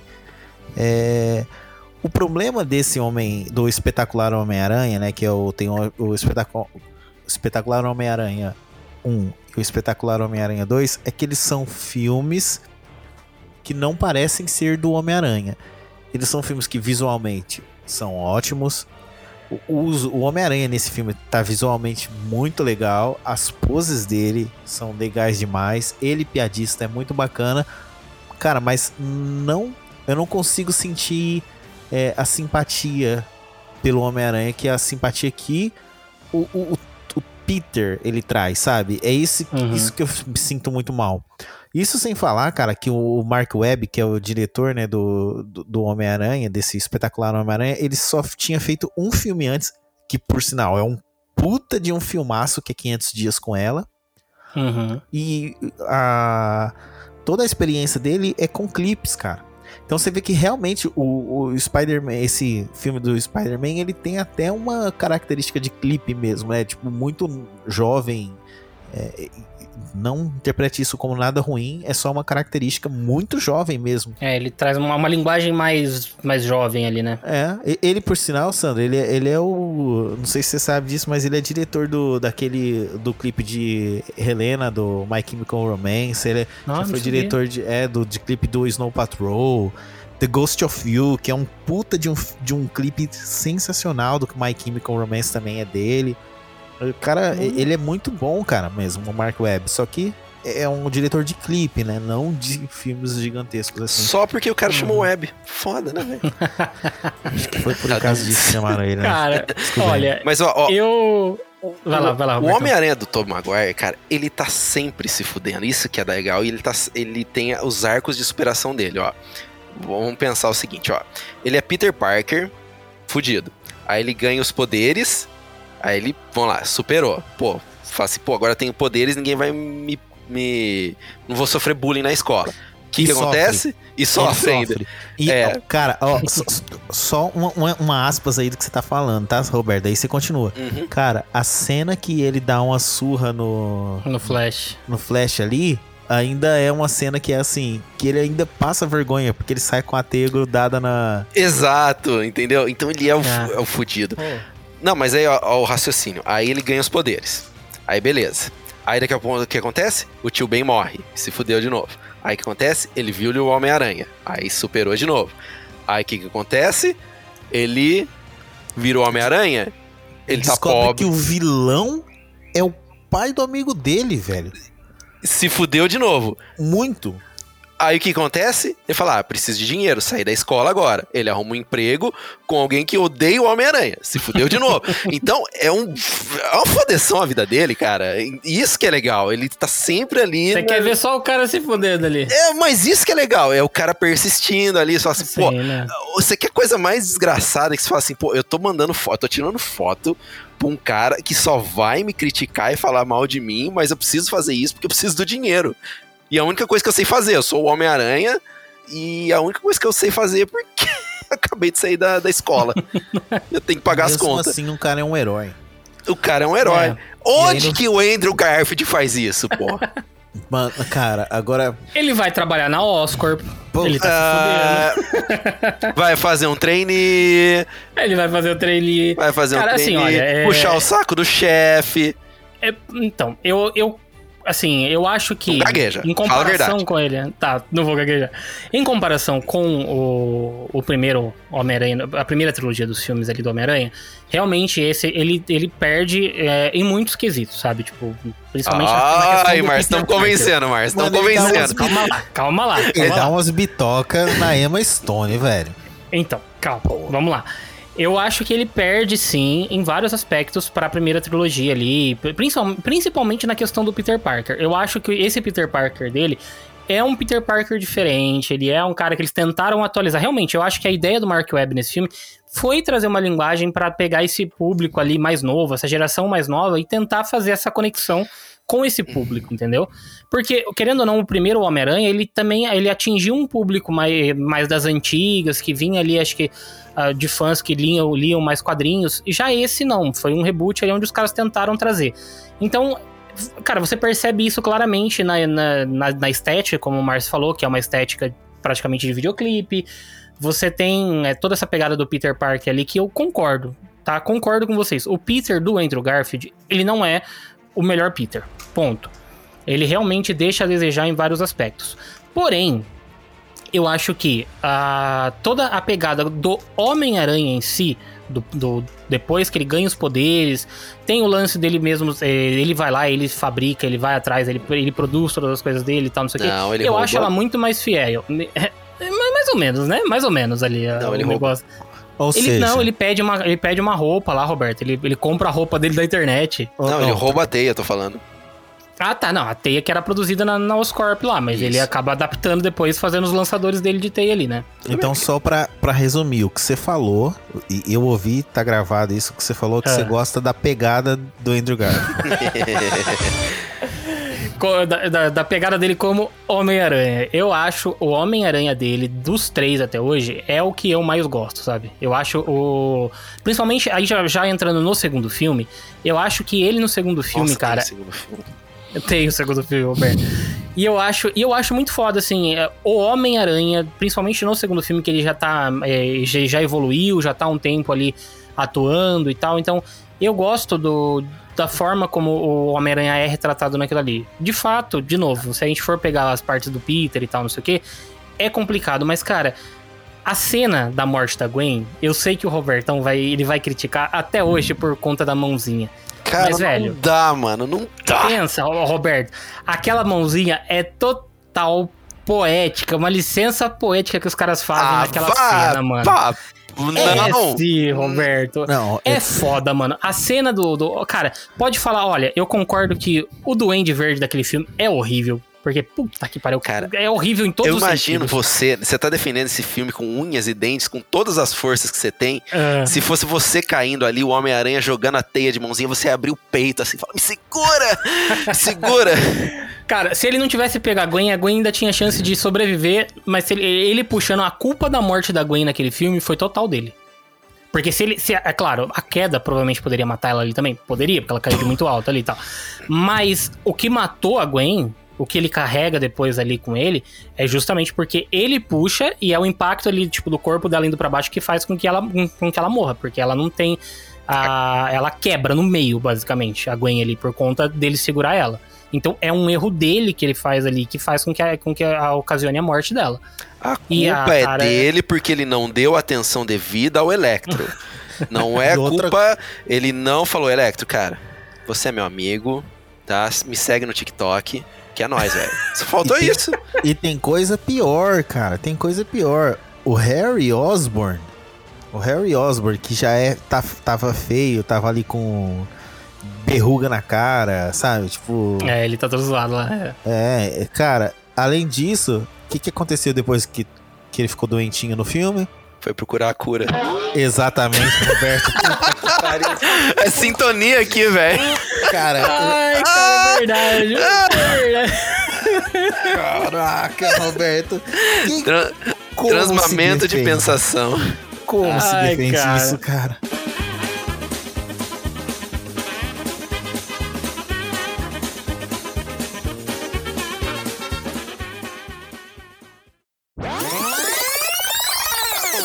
Sandro, não, cara, falando sério, você viu que aquele momento anterior meu foi uma tentativa de não execrar o filme. Foi falar, cara, ele seria um filme bom se não fosse um filme do Homem-Aranha, ok, é um filme de ação legal, tal, uma cena interessantíssima desse filme é o Electro usando a energia elétrica lá pra tocar a música da Dona Aranha, é legal pra caramba. Nossa, mano, eu tinha esquecido disso.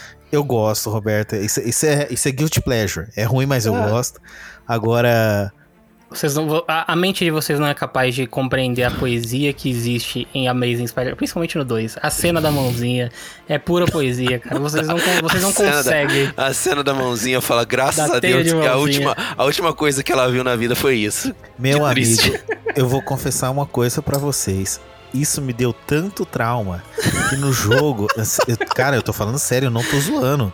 Que no jogo tem uma cena que ele pula do elevador e ele começa a jogar a teia. Eu fiquei com muito medo de surgir uma mãozinha ali, cara.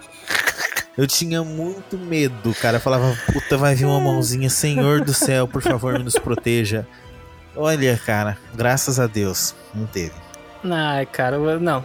Para, deixem esse ódio no coração e aproveitem essa obra de arte. Cara, mano, sabe o que eu vim pensando?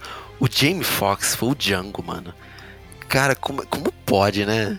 O Django veio antes, né, desse aí, né? Se fosse de total ruim, ele não ia voltar e ele tá de volta. Você vai ver ele de novo no universo da Marvel agora. Todo mundo quer uma fatia do MCU, isso não é justificativa, entendeu? Tirando, vai, esse elefante da sala, né, que era a gente falar de Spider-Man, eu vou continuar gostando, eu ainda acho... Eu acho foda aquela cena do final do Spider-Man 2 ali, do molequinho... Na hora que o molequinho sai ali que quer enfrentar o Rino. Nossa, que ridículo aquilo, meu Deus do céu. Cara, mano, aquilo é foda. Não, aquilo é ridículo, é foda demais. Mano, como é que deixa uma criança ali, velho? Não faz... É foda, cara. Tem uma barra. É a criança sendo inspirada, ela tá sendo inspirada pelo Homem-Aranha. Não, quer fazer o papel Homem-Aranha. É o moleque pegando a vassoura com a força ali, olhando pro céu. Entendeu? Aquilo é inspiração, aquilo é foda. Uma criança... Que foi cagada. A merda dos policiais não consegue segurar uma criança e tem que ir o Homem-Aranha... Ah, fapa, não. E o Rino é de metal, mano.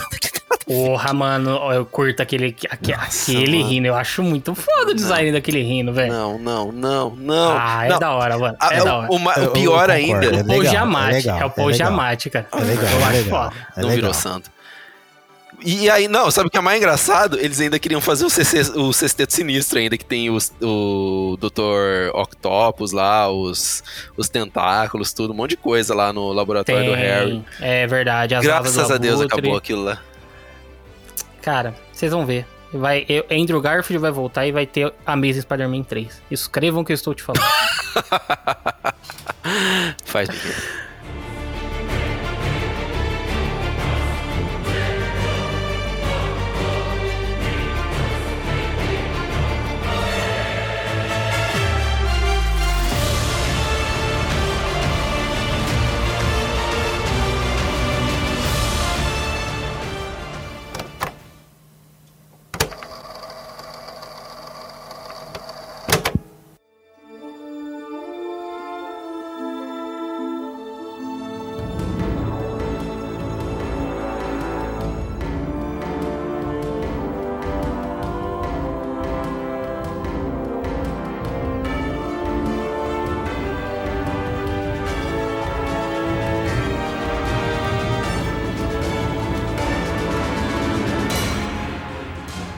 Vamos lá, vamos chegar então finalmente, depois de quase 1h30 ali de cast. Não, acho que vai estar um pouquinho menos aí, né, que a gente vai ter editado, mas enfim. Vamos então finalmente falar agora sobre... O Sandro vai tirar todo o hate do Amazing. Claro, vai ser só amor. Eu vou ligar, vai cortar, vai falar assim, não. Eu vou regravar vocês por cima ali falando, entendeu? Não é que falar vou fazer de... edição, pegar só palavras ali. É, eu tô imaginando a gente falando, né? Então, quando Homem-Aranha... Ótimo.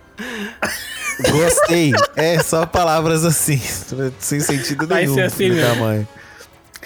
Mas beleza, vamos falar então agora sobre a atual fase do Homem-Aranha nos cinemas, né? Vamos abrir uma aspas rapidinho aqui. Eu até tinha comentado que a gente ia falar sobre esse filme, mas como ele fica meio solto, meio perdido ali, né? Vamos falar rapidinho sobre a animação do Aranhaverso, né? Homem-Aranha no Aranhaverso. Que... a gente tem a introdução de um personagem que, assim, sinceramente, eu acho que é o futuro, principalmente pra Sony. Eu acho que a gente pode comentar depois disso um pouquinho na hora que a gente for falar do MCU ali e tal, do Homem-Aranha do MCU agora. Mas, cara, eu acho que nem tem muito o que a gente aprofundar em Aranhaverso, porque é foda. E ponto final. Aranhaverso é uma das melhores animações, acho que dos últimos, sei lá, 10 anos que a gente pode... pensar, porque assim, eu tô falando animação em si, da parte técnica mesmo ali, né, porque é linda, ela tem uma trilha sonora fantástica, cara, até hoje eu escuto a trilha sonora daquele filme, e ela é sensacional, e Miles Morales é um baita de um outro personagem do Homem-Aranha ali, super cativante também, né, cara? Vocês querem deixar algum 2 centavos aí sobre Aranhaverso também? Eu não assisti. Eu quero deixar. Tem o Spider-Pig, velho. Eu não assisti. Tem Spider... Desculpa. Você tá zoando, você tá zoando também, cara? Não, é mentira isso. Juro pra você, eu não assisti inteiro. Eu cochilei uma hora, não consegui assistir depois. Vergonha, vamos acabar o cast por aqui. Às vezes dá vontade, não dá? Desculpa. Cara, é sério, às vezes você tá, tipo... Eu sei, falha moral minha, mas aconteceu. E eu quero entender, se você dormiu, por que você não reassistiu ela até hoje? Ai, eu esqueci. Inclusive tá no... Roberto... Tá na fila. Eu vou mandar via correio pra você. Por falta de um, eu tenho 2 Blu-rays desse mesmo filme. Então vou mandar um de presente pra sua casa aí pra você colocar. Beleza. Pra você ver. Pra você assistir. Não, mas eu vou assistir, relaxa. Eu sei que é falta de caráter mesmo. Você tem Nicolas Cage nesse filme. Porra, mano, não dá spoiler, pô. Não é spoiler, ele tá no elenco. Eu não vou te falar quem ele é ali, mas você tem Nicolas Cage, cara. É o motoqueiro fantasma, o melhor motoqueiro fantasma que existe. Aí, tá vendo? Concordo. É o único, porra! Não, a gente tem um motorista fantasma que apareceu na série da Shield. Ah, verdade. Eu não assisti isso. Então. Mas enfim, cara, acho que a gente não vai se aprofundar tanto no Aranhaverso, até porque... Pro debate final, né, que... vou esperar o Roberto assistir o Aranhaverso, aí a gente volta a discutir aqui sobre Aranhaverso, então. Mas fica a recomendação. Se você tem algum problema, assim, algum desvio de caráter que nem o Roberto e não assistiu Aranhaverso até hoje, assista. Tá bom? O Nicolas Cage no Aranhaverso, ele é o Aranha-Noia, não é? O Aranha-Noia. É o Aranha-Noia. Aranha-Noia. Vale muito a pena, cara. Nossa, o Amazing é... Aliás, o Aranhaverso é muito... Tá vendo? O Amazing, né? Fica aqui. Mas o Aranhaverso é muito bom, cara. Fica aí a recomendação pra vocês. Esse sim deve ser Amazing. Tá bom. Mas vamos falar então sobre Homem-Aranha no MCU, também conhecido aí como Universo Cinematográfico da Marvel. Depois de tanto tempo ali, né, que a gente viu a Marvel construindo o seu universo, ela não tinha talvez, o maior personagem da Casa das Ideias ali, né? Porque Homem-Aranha, basicamente, foi o que alavancou a Marvel, talvez, aí lá atrás. Claro que a gente sabe que não é o primeiro quadrinho que foi o Stan Lee criou, que veio com quarteto e tal... Mas Homem-Aranha, sem dúvida, é um dos pilares da Marvel nos quadrinhos. E a gente não tinha esse personagem no MCU. Até Guerra Civil. Quando tivemos, então, a introdução apenas do Homem-Aranha, né? Naquele filme ali, né? Que a gente vê, então, o Stark recrutando o Homem-Aranha. O Tom Holland. É. E aí a gente começa a ver, dali, depois de Guerra Civil, o Homem-Aranha... ganha o seu primeiro filme, que é o De Volta ao Lar. E vamos discorrer um pouquinho sobre este filme.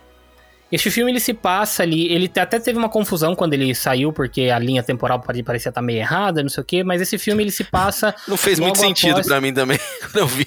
Ele é meio perdido ali na linha temporal, né? Porque ele se passa após o Avengers, o primeiro Vingadores, mas não bate muito bem na cronologia, mas enfim... O fato é que a Marvel resolveu que nesse filme ela não ia apresentar mais a origem do Homem-Aranha. Então a gente nem sabe como exatamente esse Homem-Aranha ganhou os poderes. A gente sabe que na história ele foi picado por uma aranha e ponto. Acabou. Mas ele já tá num começo ali, né? O Homem-Aranha ele já tá nos seus... nas primeiras atuações dele ali, né? Como herói já.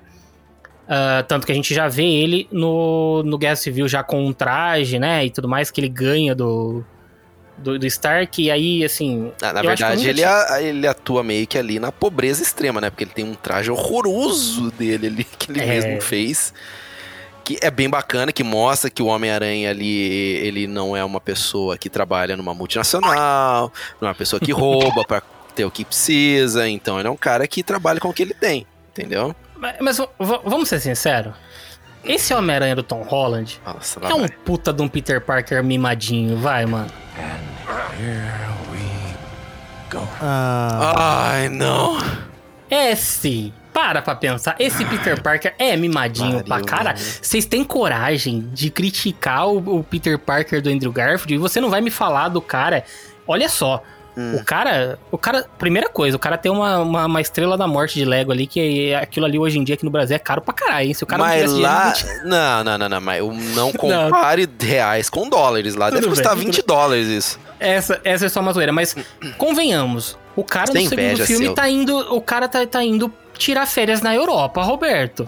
Porra, mano, cara, ele é padrinhado do Stark, caramba. Você acha que... Você acha que ele não ganhou um... Você acha que ele não ganhou um puto ali salvando o mundo? O Stark deve ter falado, olha, toma uma aí pra você, vai. Tira umas férias. É, fez um pix, falou pra ele. Fez um pix, porra.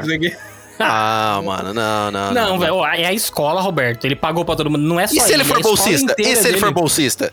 Ah, agora, e aí?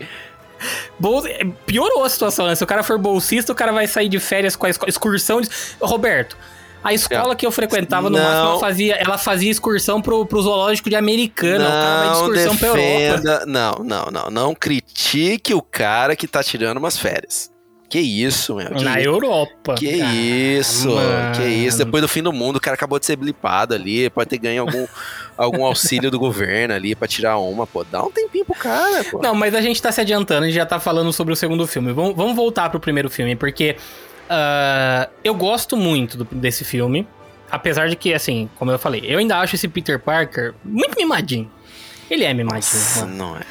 Ele é mimadinho. Ele é bom, cara. Ele é bom. Ele é a essência do Peter Parker. Não é, ele é a essência do Peter Parker. Que ele é tímido, ele fala meio baixinho assim, fala, tia May, não sei o que e tal. Ele é introspectivo. E, cara, o cara encarnou o Peter Parker foda ali, mano. Pô, mano, e o amigo dele é gordinho, velho. É. Ele é o amigo dele gordinho, zoeira da cadeira, mano. O Ned. O Ned é bom, né? O Ned é o nerd, pô. Pô, o fato de você ter um amigo gordinho já mostra que você é gente boa, porque geralmente... Ah, tá, então é por isso que eu tô aqui nesse cast, né? Seus filhos da puta. Não, eu só tô dizendo que é por isso que eu sou gente boa. Aí... Porque, cara, o cara é... Se ele fosse descoladão, né, a gente sabe que ele não ia ser o amigo do gordinho lá da escola. Que exatamente, velho. Agora se defendeu com unhas e dentes. Ele tá ali, mano, tipo, não, você é um cara, eu gosto de você, Ned, então por isso que você vai ficar aqui comigo de qualquer jeito, mano. Então, pô, velho, que foda. Cara, mas é... Não, vai lá, termina seu ponto. E por sinal, cara, é um filme que faz sentido... Até que, enfim, ali dentro das coisas que o universo cinematográfico da Marvel criaram. Que é, cara, o Abutre sendo um cara que comercializa restos da tecnologia alienígena. É. Mano, isso eu acho demais. Isso é muito até foda. Com o nome Abutre, né, cara? O cara que vai lá e pega os restos, né? Aquilo ali. Mano, e por sinal... Puta visual fenomenal que é o Abutre, mano. Eu acho animal. Ele é uma mistura de piloto de... Piloto não, é de astronauta, com a roupa de astronauta, com aquelas asas. Não, ele tem um capacete de piloto de caça mesmo ali, né? É, caraca. Ele parece muito um homem-pássaro, né?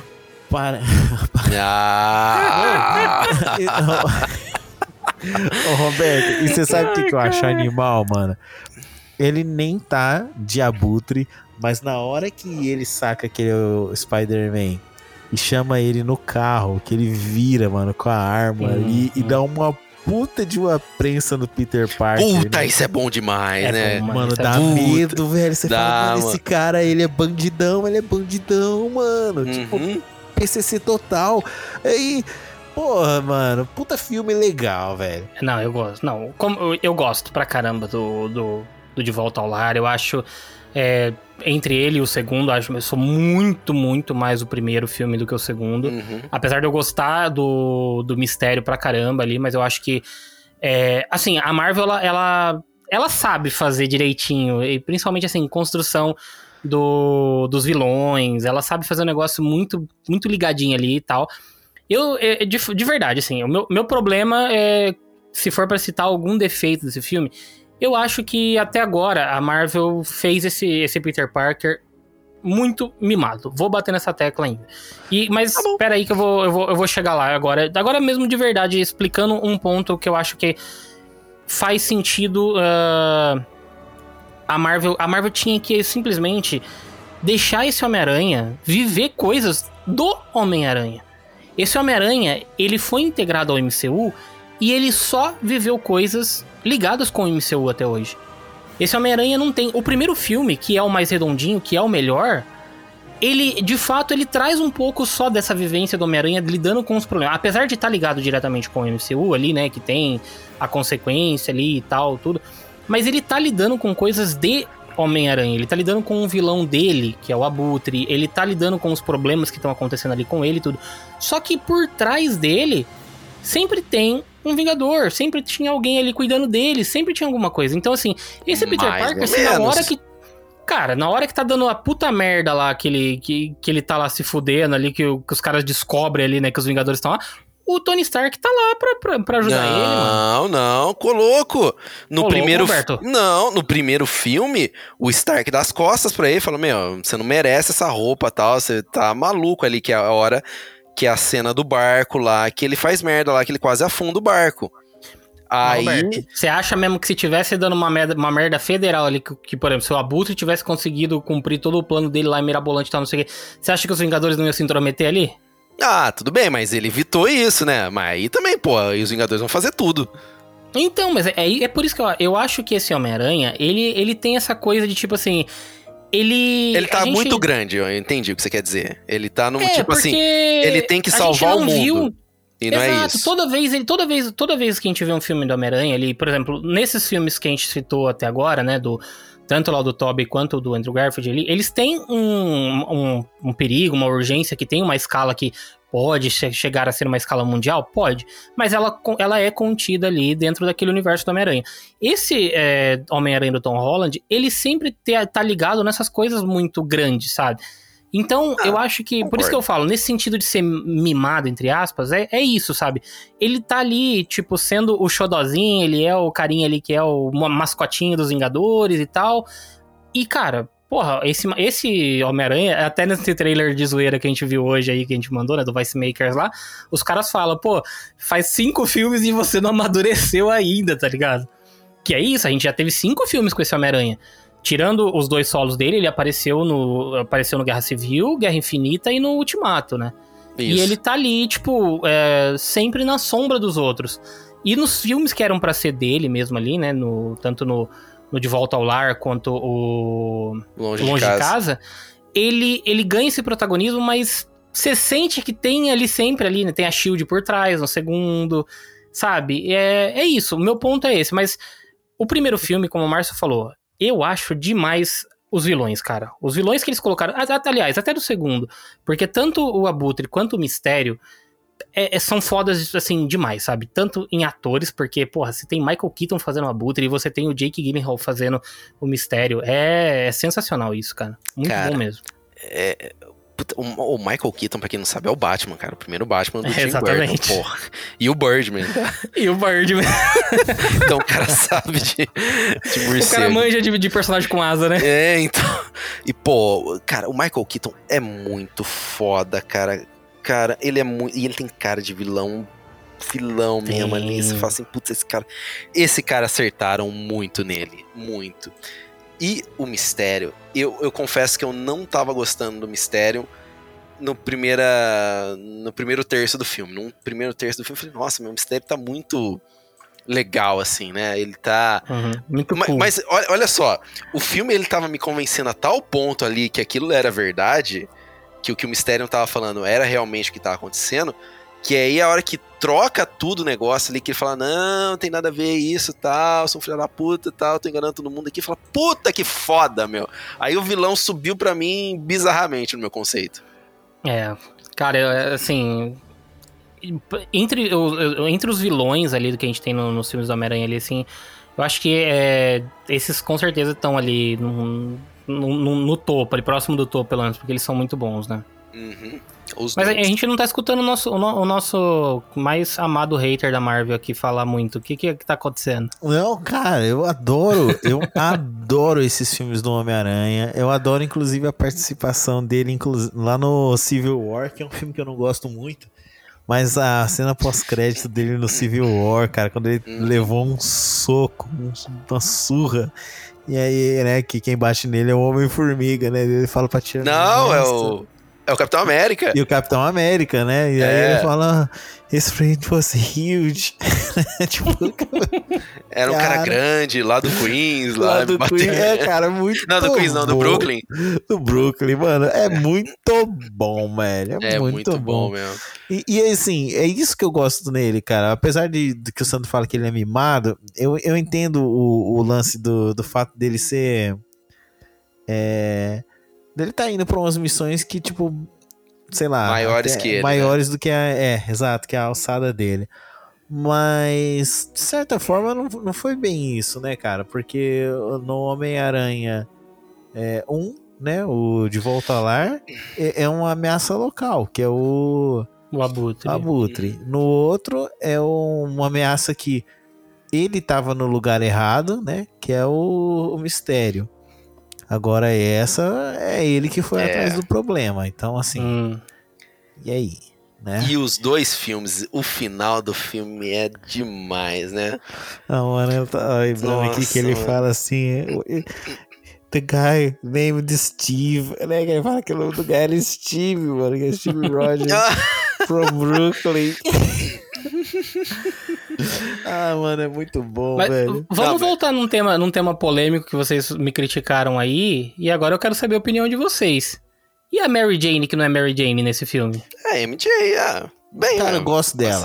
Eu também gosto. Eu gosto da Zendaya, eu acho ela uma puta de uma atriz boa, mas tinha necessidade. Por que os caras não meteram como Mary Jane, cara? Por que a Marvel vai lá e... Sei lá. É que eles são bestas, né? Tipo assim, os caras são bestas. Tipo, nossa, você viu que reviravolta? No final do filme a gente descobre que ela era Jade, Mary Jane. Ah, mano, né?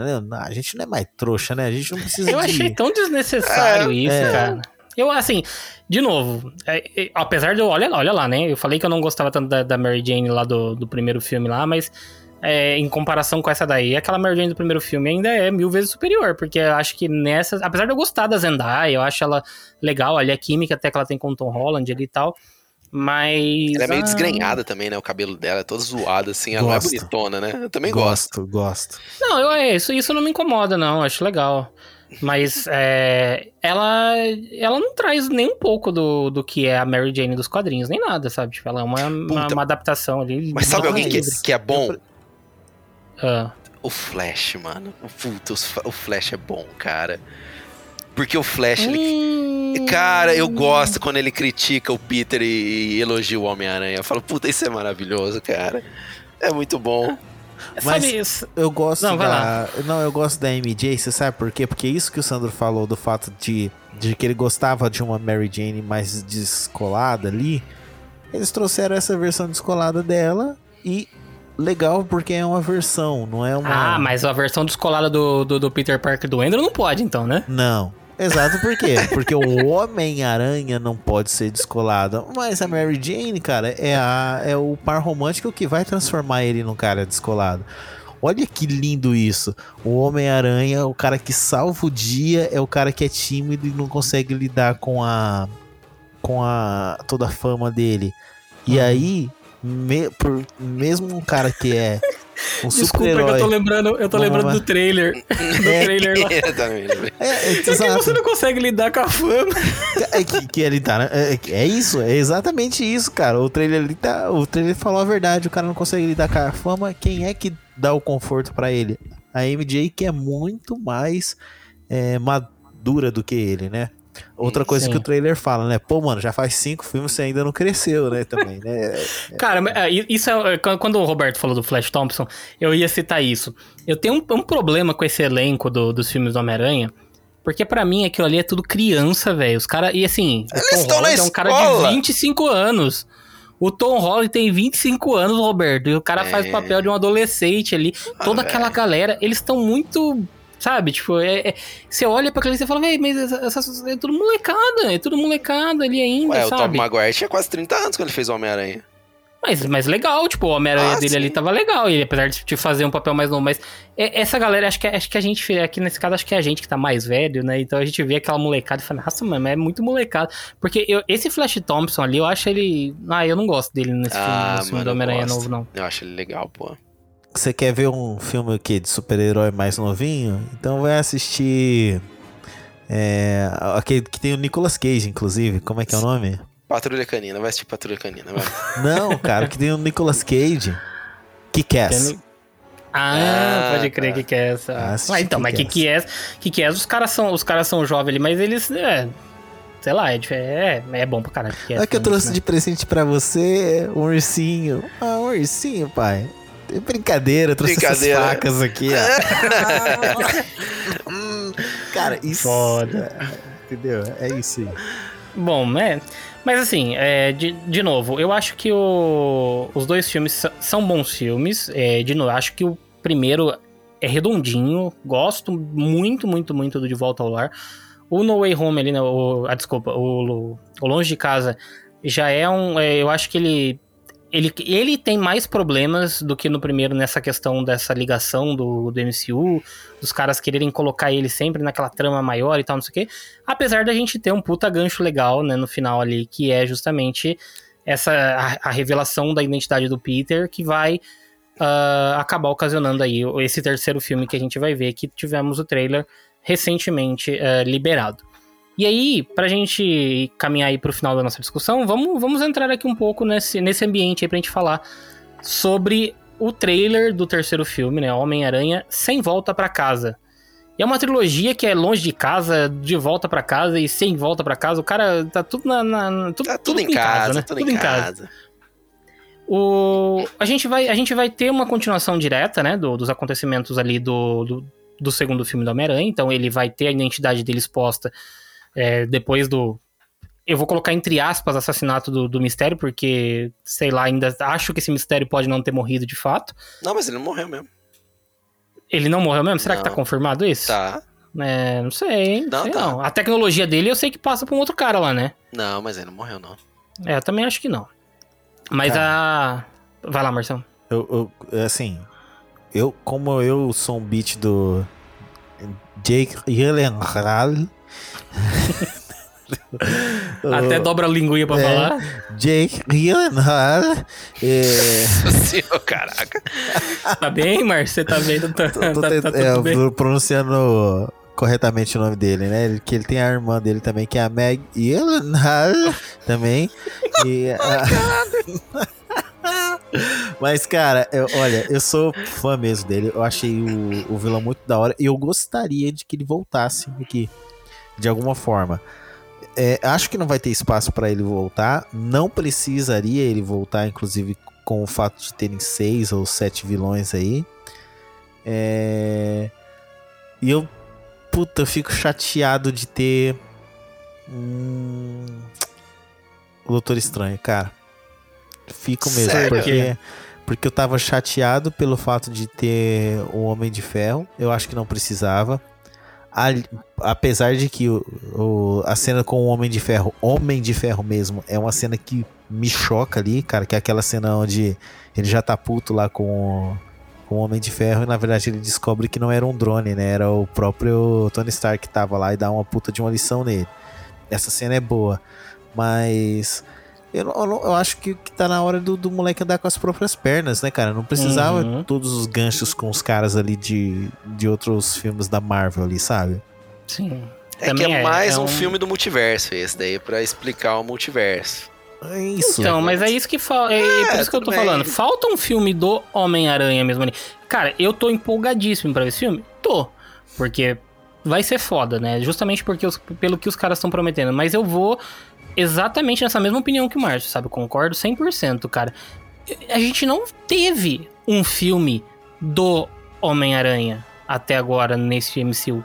Um filme que é o Homem-Aranha ali, lidando com os problemas do Homem-Aranha, sabe?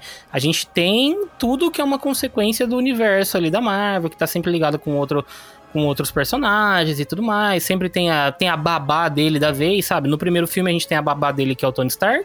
No segundo a gente tem a babá dele, que é o Nick Fury. E no terceiro a gente tem a babá dele, que vai ser o Doutor Estranho.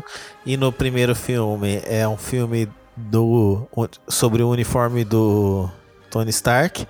O segundo filme é um filme sobre o óculos do Tony Stark. Do Tony Stark. E agora esse vai ser um filme sobre o Doutor Estranho. Então, pô, e olha, os caras não meteu o Tony Stark no meio ali também, né? Exatamente. Cara, olha, é só isso que pra mim, assim, joga esse filme pra baixo, cara. Essa trilogia pra baixo. Eu acho essa trilogia... Puta de uma trilogia pé no chão, mas de um bom... com bom gosto, de pé no chão. Acho o Abutre um puta de um vilão, cara. Sensacional. Acho o Mistério sensacional. O Mistério cresceu, igual o Roberto falou. Começa o filme, você fala, pô, mano, cara de outra dimensão. Nossa, sim, na cara. Oh, vamos abrir uma aspas aqui pra cena da luta, meio que entre aspas de novo, né? Sobre essa outra dimensão. Que tem a luta do Mistério com o Peter lá. É foda pra caralho, demais, hein? Demais. E aí eu vi muita gente falando mal do filme. Ah, esse filme é uma bosta. Não é, cara. É um puta de um filme legal. É um puta de um filme bacana. Só falta, sabe, uma cerejinha. É alguma coisa que tá faltando ali. Talvez um enfoque maior mesmo no Homem-Aranha. Tirar essas subtramas que precisam amarrar com outros caras da Marvel. E focar na trama do Homem-Aranha ali. Uhum. Pô, velho. Talvez a gente venha a ter isso no futuro aí. Porque eu acho que a Disney não vai querer perder o Homem-Aranha de jeito nenhum pra Sony. Sabe? Não vai. Eu acho que a Disney vai nem dar ela tem os que seus pulos. Sony, nem que ela tem, exatamente. Nem que ela tem que comprar a Sony. Né?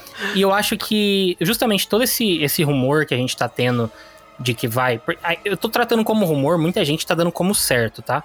E eu vou dar minha opinião agora, sobre o trailer ali, né, e tudo mais, que nem o dia que a gente viu o trailer, eu até comentei com o Robertão, eu falei, gostei, achei legal, tem essas ressalvas da mesma coisa que o Márcio falou, do Doutor Estranho tá envolvido e tudo mais, mas eu tenho um pezinho atrás, porque eu ainda acho que esse filme pode decepcionar essa galera que tá nesse hype todo, achando que vai ter o Aranhaverso, que a gente vai ter os três aranhas e tudo mais.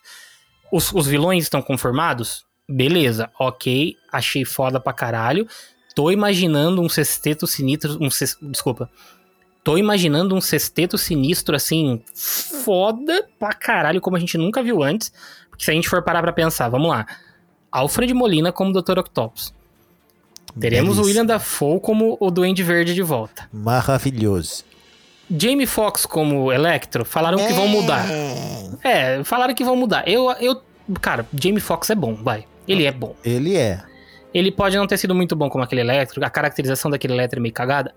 Mas tenho fé que o Jamie Foxx vai ser um bom Electro.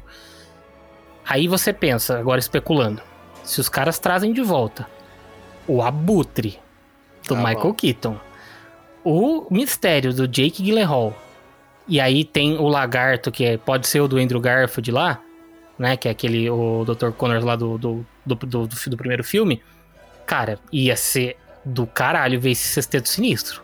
Ia ser muito, muito foda. E assim, eu tô mais empolgado pra ver esse sexteto sinistro do que, de fato, tô tentando não me empolgar tanto de ver os três Homem-Aranhas juntos, entendeu? Porque eu acho que isso pode decepcionar se não tiver. Então, a galera tá indo com muita sede ao pote, achando que, vai. E se não tiver, meu amigo, a galera vai cair de hate em cima desse filme. Mas, crianças, só precisamos esperar mais 3 meses, que este filme estreia em dezembro, não é? São 4 meses. 3 meses é verdade, já tá em setembro, né? Então, pois é. 3 meses. Dia 17 de dezembro aí. Olha, a gente tem Shang-Chi, Eternos e Homem-Aranha. Um cada mês. Tem Venom no meio aí, hein? Tem Venom no meio. E esse Venom pode ser... Olha, esse Venom... Pode surpreender, não tô falando da qualidade do filme, tô falando ainda, pode surpreender nessa questão de universo, hein? Se pá, aparece o Venom ainda, alguma menção dele. Então, eu não sei, eu tô, sabe, com medo do que, cara? Desse filme ser muito megalomaníaco e a gente ter tanta coisa, os caras estão falando até de introduzirem o Miles Morales, mano. Então, calma. A gente já viu isso, Roberto, a gente acabou de discutir. Não, eu também acho. Tem muita gente aí falando, tirando conclusões antecipadas, assim, a gente tá especulando aqui. Mas é por isso que eu tô falando aqui, a gente já viu um filme megalomaníaco do Homem-Aranha acontecer que não deu certo. E eram só 3 vilões. Agora, imagina um filme com 6 vilões, 3 Homem-Aranha, 50 Vingador, entendeu? Que será que a gente vai... ver? Por isso que eu também tô com esse pezinho atrás ali com o No Way Home. Mas sabe, tô torcendo, que a gente sabe? Pra caramba. Que você vai gostar, porque você gosta. Entendeu? Eu gosto, uma das coisas. Cara, eu gosto. Eu acho que o único jeito de fazer funcionar é eles serem unidos mesmo. Tipo se os vilões forem o Sexteto Sinistro. E você ter os três Homem-Aranhas pra combater isso, né? Exato. Então eles têm que estar unidos sobre uma alcunha. E aí... Agora, eu não sei se é a melhor ideia ou não, mas eu tava pensando aqui em uma solução. Talvez o Tobey Maguire aparecer ali e dar uma lição de moral no Tom Holland, sabe? Uhum. Do tipo... porque tem ali a cena do Doutor Estranho tirando a alma dele do corpo, né? O espírito dele do corpo ali, falando que ele tá querendo viver duas vidas, e vira ali talvez o Tom Holland... o Tobey Maguire mostrar pra ele, cara, eu também passei por uma situação assim, eu também tive que escolher viver uma vida integral como Homem-Aranha e não fugir aí da responsabilidade. Olhar pra ele e ainda falar assim, porque meu garotinho, com grandes poderes vem grandes responsabilidades. Puta que pariu, agora você me convenceu, foda, mano. Aí, caralho, mano, agora eu quero ver isso. E imagina. Aí no fundo passa o Andrew Garfield dando um olho assim, dando um flip com o skate no fundo. É, o Andrew Garfield falando... Meus pais me programaram pra ser uma aranha. Ai, é isso, galera. Vamos pra um bloco final aqui pra gente encerrar essa discussão e fazer um ranking aí, vai? Vamos fazer um ranking. Sabia que um dia eu tive uma namorada, mas eu matei ela? Sabia que minha teia faz uma mãozinha? Só não faz.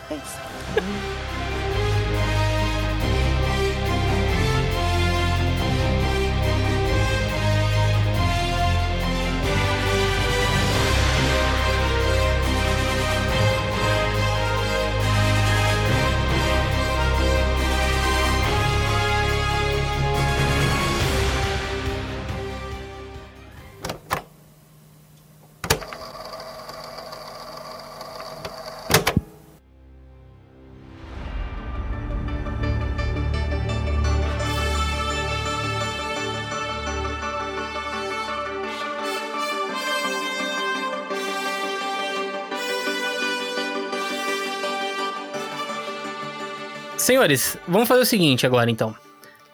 Pra gente encerrar o nosso bate-papo de hoje, eu vou pedir pra vocês fazerem um top 3. Acho que top 3 tá bom, né? Não, vamos ranquear os Homem-Aranha. Deixa eu ranquear. Você quer ranquear? Meus... Então vamos lá, vamos ranquear. Então vamos lá, eu vou ranquear os meus filmes do pior ao melhor. Tá, vai lá. Amazing Spider-Man 2, Amazing Spider-Man 1, que é o do Andrew Garfield, Homem-Aranha 3... Longe de Casa, De Volta ao Lar, Homem-Aranha 1 e Homem-Aranha 2 sendo o melhor. Tá, beleza. Então tá, na sua opinião, seu top 3 então, de filmes do Homem-Aranha aqui seria Homem-Aranha 2, Homem-Aranha 1 e De Volta ao Lar. Muito isso. Bom. E em último, Amazing Spider-Man 2, seu herege. Mas beleza, tá bom. Vai lá, Marcião, você então, seu ranking aí de cima pra baixo. Na sétima, são 7, né? Deixa eu ver aqui. 1, 2, 3, 4, 5, 6, 7. Isso. Vai lá, Marcião, então você. Ranking o seu aí, da sétima colocação. Exatamente a mesma ordem do Robertão, cara. Espetacular Homem-Aranha 2. Na sétima. Espetacular Homem-Aranha. Aí. Spider-Man 3. Aí vem aí o Longe de Casa. Aí De Volta ao Lar. Spider-Man 1 e Spider-Man 2, cara. Tá. Pois bem, então tá bom. Vamos lá. Pra mim, eu ficaria com Homem-Aranha 3 em último. Nossa. Porque não tem como, né? Pra mim, acho que ainda é o pior. Na sequência... Por mais que eu ame, eu adore ali, eu vou colocar o Amazing 1, porque eu acho que o Amazing 1... O Amazing 1? Sim, o Amazing 1. Vai. Em sexto lugar. Em quinto lugar, é um palho duro aqui agora, porque eu ficaria entre Longe de Casa e Amazing 2. Vai. Escolhe. Eu tenho que dar o braço a torcer, cara. Amazing 2... Não tem como. É porque, assim, mesmo o Longe de Casa tendo essas coisas que a gente falou, né? De terem alguns problemas ali e tal, não sei o quê. Ainda tem uma coisinha ali. Eu prefiro o Andrew em alguns momentos do que o do Peter. Ele prefiro, principalmente como Homem-Aranha. Mas acho que não dá. Ainda não dá. Assim, qualidade, tudo, ainda vou ter que ser aí... Vou ter que dar o braço a torcer, né? Aí sim, eu venho com Longe de Casa. Porque acho que o Longe de Casa tem uns problemas ali, então... Tá numa colocação boa, não tá nem tão ruim quanto também não é tão bom. Vai lá. Aí eu venho com Homem-Aranha 1. Beleza. Porque acho que Homem-Aranha 1 é bom. Tá bom. Aí eu venho com De Volta ao Lar. E por último, Homem-Aranha 2, obviamente. Porque Homem-Aranha 2 é unânime, não tem como. Então, meu top 3 seria Homem-Aranha 2 e Você acha o Homem-Aranha 1 pior que o De Volta ao Lar? Cara, o Abutre me convence. Apesar de eu não gostar ali tanto, assim, do Homem-Aranha do Tom Holland. Acho que o Abutre me convence até mais do que o Duende Verde ali. Meu senhor da sala de projeção. Ah, mas tá igual, ó. Pensando bem, a gente tem... o top 3 tá com os 3 filmes também iguais. Foi ali. Melhor do que eu esperava. É, né? Foi. Surpreendi, tá vendo? É, mas eu... Cara, Andrew Garfield, se você estiver escutando isso, tá aqui, tamo junto. Viu? Você, pra mim, melhor Peter Parker. Beleza? Tá. Mas é isso, senhores. Batemos um papo hoje, então, sobre Spider-Man ou Homem-Aranha, Cabeça de Teia, enfim. Da melhor, do jeito que você quiser chamar ele aí. Mas falamos sobre os vários filmes do Teioso. Espero que vocês tenham curtido esse nosso bate-papo e vamos aí aguardar pra ver o que nos espera, né? No próximo filme aí, Sem Volta pra Casa, que estreia em dezembro. E eu vou me despedindo de vocês aqui, vou deixar então a palavra para os meus dois colegas aí finalizarem o nosso cast de hoje. Então, até a próxima. Muito obrigado pela companhia até agora. Canta comigo, Márcio. Longe de casa, mais de uma semana. Nossa, vocês vão acabar nessa animação assim? Essa animação é a voz sedutora, Sandro, você não vai entender. Do Andrew Garfield, que você tanto ama. Isso aqui.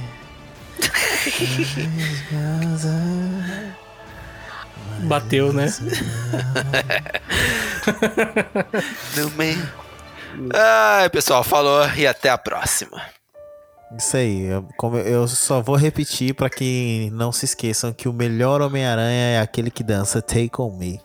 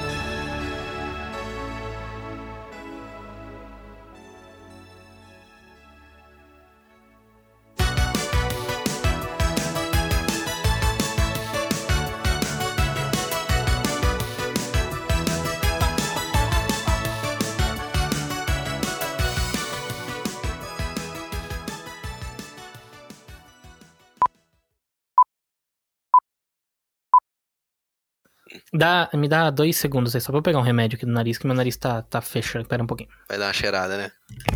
É. Depois outra coisa que deveria entrar pro extra. O quê? Vai dar uma cheirada nessa... Caramba. Até engasguei, mano. Esse aqui. Desafio do... Peraí. Desafio de 6 meses. 1. Sem pornô. Acorde antes das 7 da manhã. Quantos meses? 6. Não, já perdi. Exercício 5, 6 vezes por semana. Leia 15 páginas por dia. Beba apenas água. Comece algo novo. Assuma riscos. Já perdi na primeira. O Roberto tá falando um desafio dos 6 meses, Sandro. A primeira coisa é sem pornô. Eu já perdi. Aí lá, acorde antes das 7. Exercício de 5 a 6 vezes. Leia 15 páginas por dia. É o único que eu acho que eu consigo ganhar. É, eu consigo. Tendo tempo, tá de boa. Beber apenas água de boa. Comece algo novo. Pode ser um filme pornô novo. Riscos. Não, mas você começa algo novo todos os dias? Pelo menos não. Acho que dentro de 6 meses, né? Não dá pra começar algo novo todo dia. Mas da onde você tirou isso? Ah, tá aqui nos negócios do Instagram. Rumo ao sucesso, chama. É que você saiu, a gente começou. Você foi dar uma cheirada. Bota ordem aqui, Sandro. É. Eu sei que bota ordem, cara. Tá, vamos lá. Verdade. Aquele lá é bom mesmo. Pior que é bom mesmo. Ou tem aquele Homem-Aranha do meme lá que os caras caem, joga do sei lá do nada lá e ele começa a rebolar. Lembra desse meme também? Do Homem-Aranha rebolando. Sei.